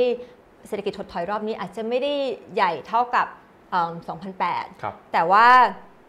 อย่างที่คุยกันไปตอนต้นว่าคราวนี้เนี่ยผู้เล่นรายใหญ่อย่างจีนเนี่ยไม่ได้จะมาช่วยอะไรได้ในปีนี้ ฉะนั้นก็เป็นสิ่งที่จะต้องประเมินโดยรวมเหมือนกันว่า แล้วการชะลอตัวของเศรษฐกิจโลกในครั้งนี้เนี่ยมันจะมันจะลึกไปขนาดไหน แต่ก็คิดคิดว่าไม่น่าจะลงลึกมากถ้าเกิดทางการเอาอยู่ ถ้าเกิดว่าทุกอย่างมันมันเเรียกความเชื่อมั่นกลับคืนมาได้นะคะครับคำถามถัดไปครับปีที่แล้วประเทศจีนเจอความเสี่ยงธนาคารล้มนะครับแล้วก็ความเสี่ยงให้เกิดวิกฤตการณ์อสังหาริมทรัพย์ แล้วตอนนี้ครับเรื่องเหล่านี้ยังคงเป็นความเสี่ยงสำหรับเศรษฐกิจจีนอยู่หรือเปล่าครับเอ่อในเรื่องนี้นะคะจริงๆเอิ่มมันยังคงเป็นปัญหาที่ทางการก็ก็กำลังพยายามแก้ไขอยู่นะคะแล้วก็เอิ่มน่าจะยังคงต้องเป็นความเสี่ยงอยู่แหละ เพราะว่ามันสะสมกันมาค่อนข้างนานนะคะมีการไปลงทุนในภาคอสังหาริมทรัพย์ที่มันไม่ได้ก่อให้เกิดผลกำไรอะไรมากมายนะคะแล้วก็ธนาคารเองที่ปล่อยกู้ให้กับภาคอสังหาริมทรัพย์เนี่ยก็ต้องเจ็บตัวกันไปนะคะอืมซึ่งซึ่งตอนเนี้ยก็อืม ยังยังเป็นปัญหาที่ค้างคาอยู่ แต่ก็คิดว่าบทบาทหรือว่าสถานการณ์จะเป็นยังไงขึ้นอยู่กับว่าทางการจีนจะเข้าไปช่วยมากน้อยแค่ไหนนะคะถ้าเกิดว่าธนาคารทางการจีนเนี่ยคิดว่าปล่อยแล้วจะเจ๊งก็เจ๊งไปจะล้มก็ล้มไป เพราะว่าให้เป็นบทเรียนเนี่ยก็ก็อาจจะมีปัญหาต่อเนื่องตามมาได้ แต่ว่าเท่าที่ล่าสุดที่ผ่านมาทางการจีนก็มีท่าทางที่จะช่วยเข้าไปพยุงในภาคเศรษฐกิจนี้มากอสังหาริมทรัพย์มากขึ้น แล้วก็คิดว่าเขาคงคำนึงถึงในภาพรวมว่าถ้าเกิดปล่อยให้เป็นอะไรไปกระทบต่อเรื่องของการเติบโตของเศรษฐกิจในปีนี้ ซึ่งเขาก็ตั้งเป้าไว้ 5%เนี่ยก็ก็คิดว่าเป็นเป้าหมายที่เขาต้องทำให้ได้ ฉะนั้นก็อาจจะมีการเข้าไปช่วยเหลือมากขึ้นนะคะ ครับคำถามถัดไปนะครับท่าทีที่ผ่อนคลายลงของสงครามระหว่างรัสเซียกับยูเครนนะครับส่งผลต่อเศรษฐกิจไทยหรือเปล่า ทั้งในแง่ของการตรึงค่าเชื้อเพลิง แล้วก็เรื่องของเศรษฐกิจโดยรวมครับ ไม่แน่ใจว่าเขาผ่อนคลายลงไปขนาดไหนเนาะก็ยังดูว่ามันยังเป็นสิ่งที่ยืดเยื้อแล้วก็ยังไม่ได้จบลงง่าย ๆนะคะ แต่ว่าโอเคมันก็ไม่ได้ประทุมาเหมือนกับอืมช่วงปีที่แล้วที่ที่เป็นปัญหาหนัก แล้วก็ส่งผลกระทบในเรื่องของเออราคาน้ำมัน แล้วก็เรื่องของเออสินค้าโภคภัณฑ์ต่างๆ ราคาปุ๋ยอะไรต่างๆเนี่ยอืมสูงขึ้นมาหมดเลย ซึ่งเอิ่ม ซาลงจากราคาน้ำมันตอนนี้ก็เริ่มลงมาพออมสมควรแล้ว แล้วก็เรื่องของราคาปุ๋ยก็ลงมาเยอะราคาครับของผลิตภัณฑ์ทางการเอ่อเกษตรกรก็ลงมาค่อนข้างพอสมควรแล้วเนี่ยจริง ๆ สิ่งที่มันช่วยก็คือว่าช่วยให้เงินเฟ้อของเราก็น่าจะมีทิศทางที่ชะลอลงมานะคะ แล้วก็เดือนล่าสุดจริง ๆ ก็ลดลงมามากกว่าที่นักเศรษฐศาสตร์คาดไว้อีกนะก็ก็ลงมาค่อนข้างเร็วนะคะครับฉะนั้นก็จะช่วยทำให้อืม ธนาคารกลางอาจจะไม่จำเป็นจะต้องเร่งขึ้นดอกเบี้ยมากนักนะคะเมื่อเงินเฟ้อชะลอลงมา แต่ว่าแล้วก็ค่าครองชีพของประชาชนเองก็อาจจะสามารถที่จะไม่ได้รับผลกระทบจากด้านของราคาน้ำมัน ราคาอาหารต่างๆ ที่มันเพิ่มสูงขึ้นไปได้นะคะแต่ว่าก็คิดว่าปัญหานี้ในเรื่องของอาจจะไม่ใช่แค่รัสเซียยูเครน แต่ปัญหาในเรื่องของภูมิรัฐศาสตร์ ความขัดแย้งกัน ไม่ว่าจะเป็นคู่ไหนนะจะเป็นจีนสหรัฐรัสเซียยูเครน หรือจีนไต้หวันอะไรก็ตามเนี่ย มันไม่น่าจะหยุดลงแค่นี้มันคงจะมาต่อเนื่อง แล้วก็เป็นสิ่งที่เราต้องเฝ้าระวังว่าในด้านของผลกระทบต่อเราจะเรียกว่า supply chain ของโลกเนาะมันจะกระทบมาถึงไทยมากน้อยแค่ไหน เพราะว่าเราก็ยังเป็นอย่างที่คุยกันมาตลอดว่าเราเป็นประเทศที่อยู่ในเศรษฐกิจโลก แล้วก็เปิดต่อเศรษฐกิจโลกพอสมควร ฉะนั้นอะไรที่เกิดขึ้นต่างประเทศก็มากระทบต่อเศรษฐกิจไทยได้พอสมควรนะคะครับคำถามถัดไปนะครับ ในแวดวงธนาคารกลางครับมีการคิดค้นนวัตกรรม ในการกำกับดูแลสถาบันการเงินใหม่ ๆ อะไรบ้าง ที่จะก้าวข้ามหรือว่าเอาชนะความคิดที่ว่า too big to fail นะหรือว่าสถาบันการเงินใหญ่เกินไปที่จะปล่อยให้ล้มได้ครับ too big to fail เรียกว่าเป็นนวัตกรรมในการกำกับดูแลหรือเปล่าก็ก็ไม่ทราบแต่ว่า 2008 ตอนที่เกิดวิกฤตแฮมเบอร์เกอร์ขึ้นมาเนี่ยทั่วโลกนะไม่ใช่เฉพาะธนาคารกลางในประเทศไทยนะก็คือมี มีการปรับปรุงกฎเกณฑ์ในการกำกับดูแลสถาบันการเงินที่เข้มงวดขึ้นมามากนะก็คือที่เรียกว่าบาเซล3ก็คือว่าจะมีกฎเกณฑ์ต่างๆ ซึ่งรวมไปถึงการที่จะกำหนดให้ธนาคารที่ใหญ่ ที่เรียกว่าถ้าเกิดอะไรขึ้นเนี่ยจะเกิดปัญหาเชิงระบบได้นะเพราะว่ามีความเชื่อมโยงกับระบบเศรษฐกิจกับธนาคารอื่นค่อนข้างสูงเนี่ยก็จะมีเกณฑ์ที่เข้มงวดกว่าเดิม กว่าธนาคารอื่น ธนาคารเล็กอาจจะเกณฑ์ไม่ได้เข้มงวดเท่ากับธนาคารขนาดใหญ่ ซึ่งซึ่งอันนี้เป็นเกณฑ์ที่ใช้กันทั่วโลกนะคะ ฉะนั้นกฎเกณฑ์ที่จะเป็นแตกต่างกันก็ก็จะคิดว่าน่าจะทำให้ธนาคารทานที่มันมีความเชื่อมโยงมากๆเนี่ยต้องระมัดระวังมากขึ้น มีการควบคุมความเสี่ยงมากขึ้นอยู่แล้ว ตั้งแต่ตอนนั้นเป็นต้นมาอยู่แล้วนะคะอย่างประเทศไทยก็จะมีความต่างกันเล็กน้อย แต่ว่าจริงๆแล้วโดยรวมเนี่ย เกณฑ์กับทุกด้าน ด้านสภาพคล่องด้าน risk ต่างๆเนี่ยก็ธนาคารเล็กก็ก็เข้มไม่แพ้กัน แต่จะมีเรื่องของเกณฑ์ของการดูแลกองทุนที่ธนาคารใหญ่จะต้องดำรงกองทุนเพิ่มขึ้นมากกว่าธนาคารเล็กนะคะกรณีของ SVB กับ Credit Suisse เรียกว่าเป็น too big to fail too big to fail ไหมครับ Credit Suisse เนี่ยไม่แน่ใจว่าจะเรียกว่าเป็น too big to fail หรือว่า too big to save ดีก็คือว่า too big to fail ก็คือว่าถ้าปล่อยให้ล้มไปธนาคารที่มันใหญ่มากเนี่ยถ้าปล่อยให้ล้มไปเขาปล่อยให้ล้มไม่ได้ เพราะถ้าล้มปุ๊บเนี่ยมันส่งผลกระทบแบบกว้างขวางมากกว่าแค่แบงก์ล้ม มันแบบกระทบเศรษฐกิจได้เยอะ นั่นคือ too big to fail แต่ว่า Credit Suisse เนี่ยก็ไม่แน่ใจว่า too big to fail หรือ too big to save ก็คือว่ามันใหญ่เกินกว่าที่เราจะไปเซฟไหวหรือเปล่า แต่สุดท้ายก็คือเซฟไว้ได้ด้วยเอาธนาคารที่ใหญ่กว่ามา take over แล้วก็ธนาคารกลางก็เข้าช่วยด้วยนะคะ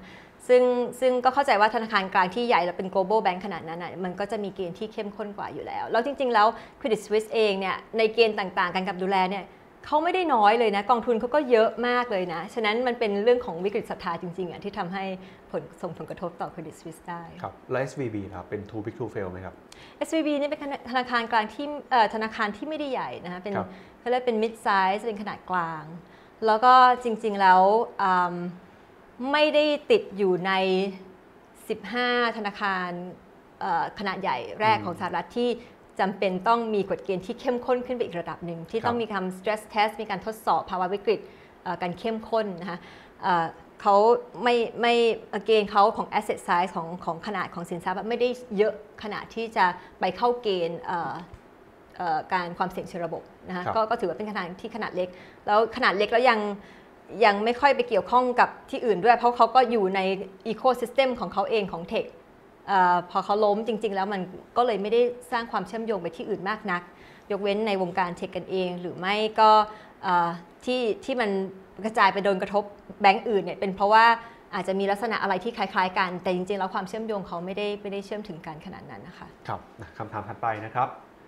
ในการเมืองจะมีคำพูดที่ว่าปากท้องต้องมาก่อนนะครับ เขาก็วงเลยว่าการแก้ไขปัญหาบ้านเมืองด้วยนะฮะในฐานะนักเศรษฐศาสตร์มองว่าเรื่องนี้จริงแค่ไหนครับ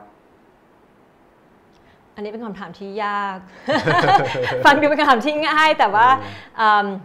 ปากท้องคือไม่ได้อยู่วงการการเมืองเอาจริงๆแล้วเป็นเป็นนักเศรษฐศาสตร์ที่ไม่ค่อยที่จะเข้าใจในเรื่องของการเมืองมากนักอะนะครัคะบฉะนั้นวลีนี้อาจจะไม่เคยได้ยินมาก่อนหรือว่าเคยอืมไม่เคยได้วิเคราะห์มาก่อนว่าปากท้องต้องมาก่อน แต่เข้าใจว่าอื มมันก็คือการที่อ่าพักต่างๆ ที่อยากจะ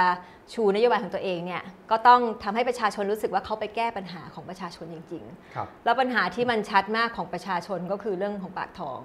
มันก็คงเป็นไปได้ว่าเออก็เธอต้องถ้าจะให้โดนใจให้มันโดนเอ่อรู้สึกว่าเขาได้ประโยชน์จริงๆ ก็คือเรื่องของปากท้องอืมถ้าไปแก้ปัญหาอะไรที่เป็นระยะยาวปัญหาเรื่องของเศรษฐกิจสร้างโครงสร้างต่างๆ ลงทุนต่างๆ มันไม่เห็นผลในวันนี้อืมมันเป็นสิ่งที่ควรจะทำนะอย่างที่บอกไปว่ามันก็ควรจะทำเพราะว่าถ้าไม่ทำวันนี้เนี่ยแล้วเมื่อไหร่มันจะเกิดใช่ไหมมันใช้เวลา แต่ว่าอืมในเรื่องปากท้องก็ต้องดูแลแหละครับแต่ว่าอืมไอ้วิธีการนี่แหละที่จะดูแลยังไงให้มันมีประสิทธิภาพที่สุด แล้วก็แล้วก็ลดความเหลื่อมล้ำหรือว่าไม่ได้สร้างเอ่อปัญหาต่างๆ ตามมาเนี่ยมันน่าจะสำคัญกว่าแต่เป็นก็เป็นสิ่งที่ต้องดูแล ขณะเดียวกันก็ไม่อยากให้ทิ้งในเรื่องของการแก้ปัญหาระยะยาวของเศรษฐกิจด้วยเหมือนกัน ครับ คำถามถัดไปนะครับคำถามสุดท้ายแล้วครับ มีหนังสืออะไรที่อยากจะแนะนำครับ เพื่อทำความเข้าใจสภาพเศรษฐกิจโลกในตอนนี้บ้างหรือเปล่าครับโอ้โห สภาพเศรษฐกิจโลกเลยเหรอ และในตอนนี้มันจริงๆ ต้องบอกว่าเศรษฐกิจโลกมันเปลี่ยนไปเร็วมาก แล้วก็ครับโดยเฉพาะในทุกวันนี้ที่โอ้แทบจะตามไม่ทันหนังสือน่าจะเขียนมาไม่ทันครับว่ากับสิ่งที่มันเปลี่ยนไปอืม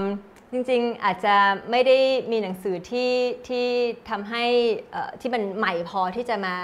ทำความเข้าใจว่าตอนนี้เนี่ยไอ้ระเบียบโลกอะไรต่างๆ มันเปลี่ยนไปยังไงอะนะคะแต่ว่าอาจจะแนะนำให้ทำความเข้าใจเศรษฐกิจไทยละกัน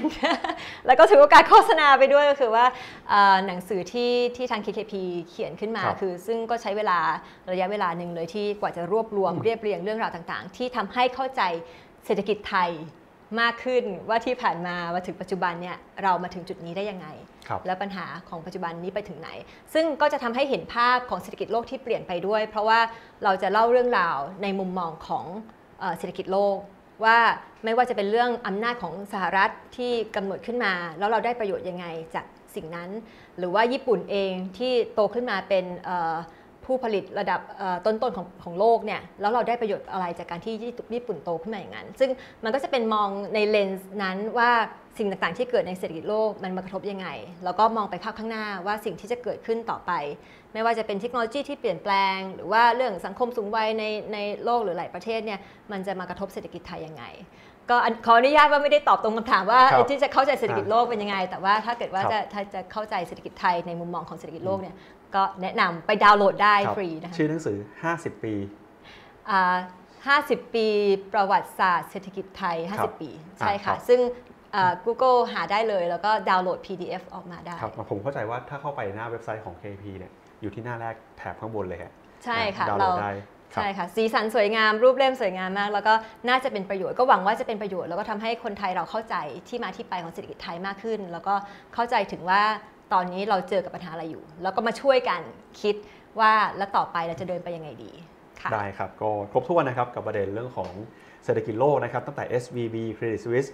มาจนถึงเรื่องของการเลือกตั้งในบ้านเรา นโยบายเศรษฐกิจในบ้านเรานะครับ วันนี้ต้องขอบคุณพี่โบมากเลยนะครับ ขอบคุณมากยินดีครับ ขอบคุณค่ะ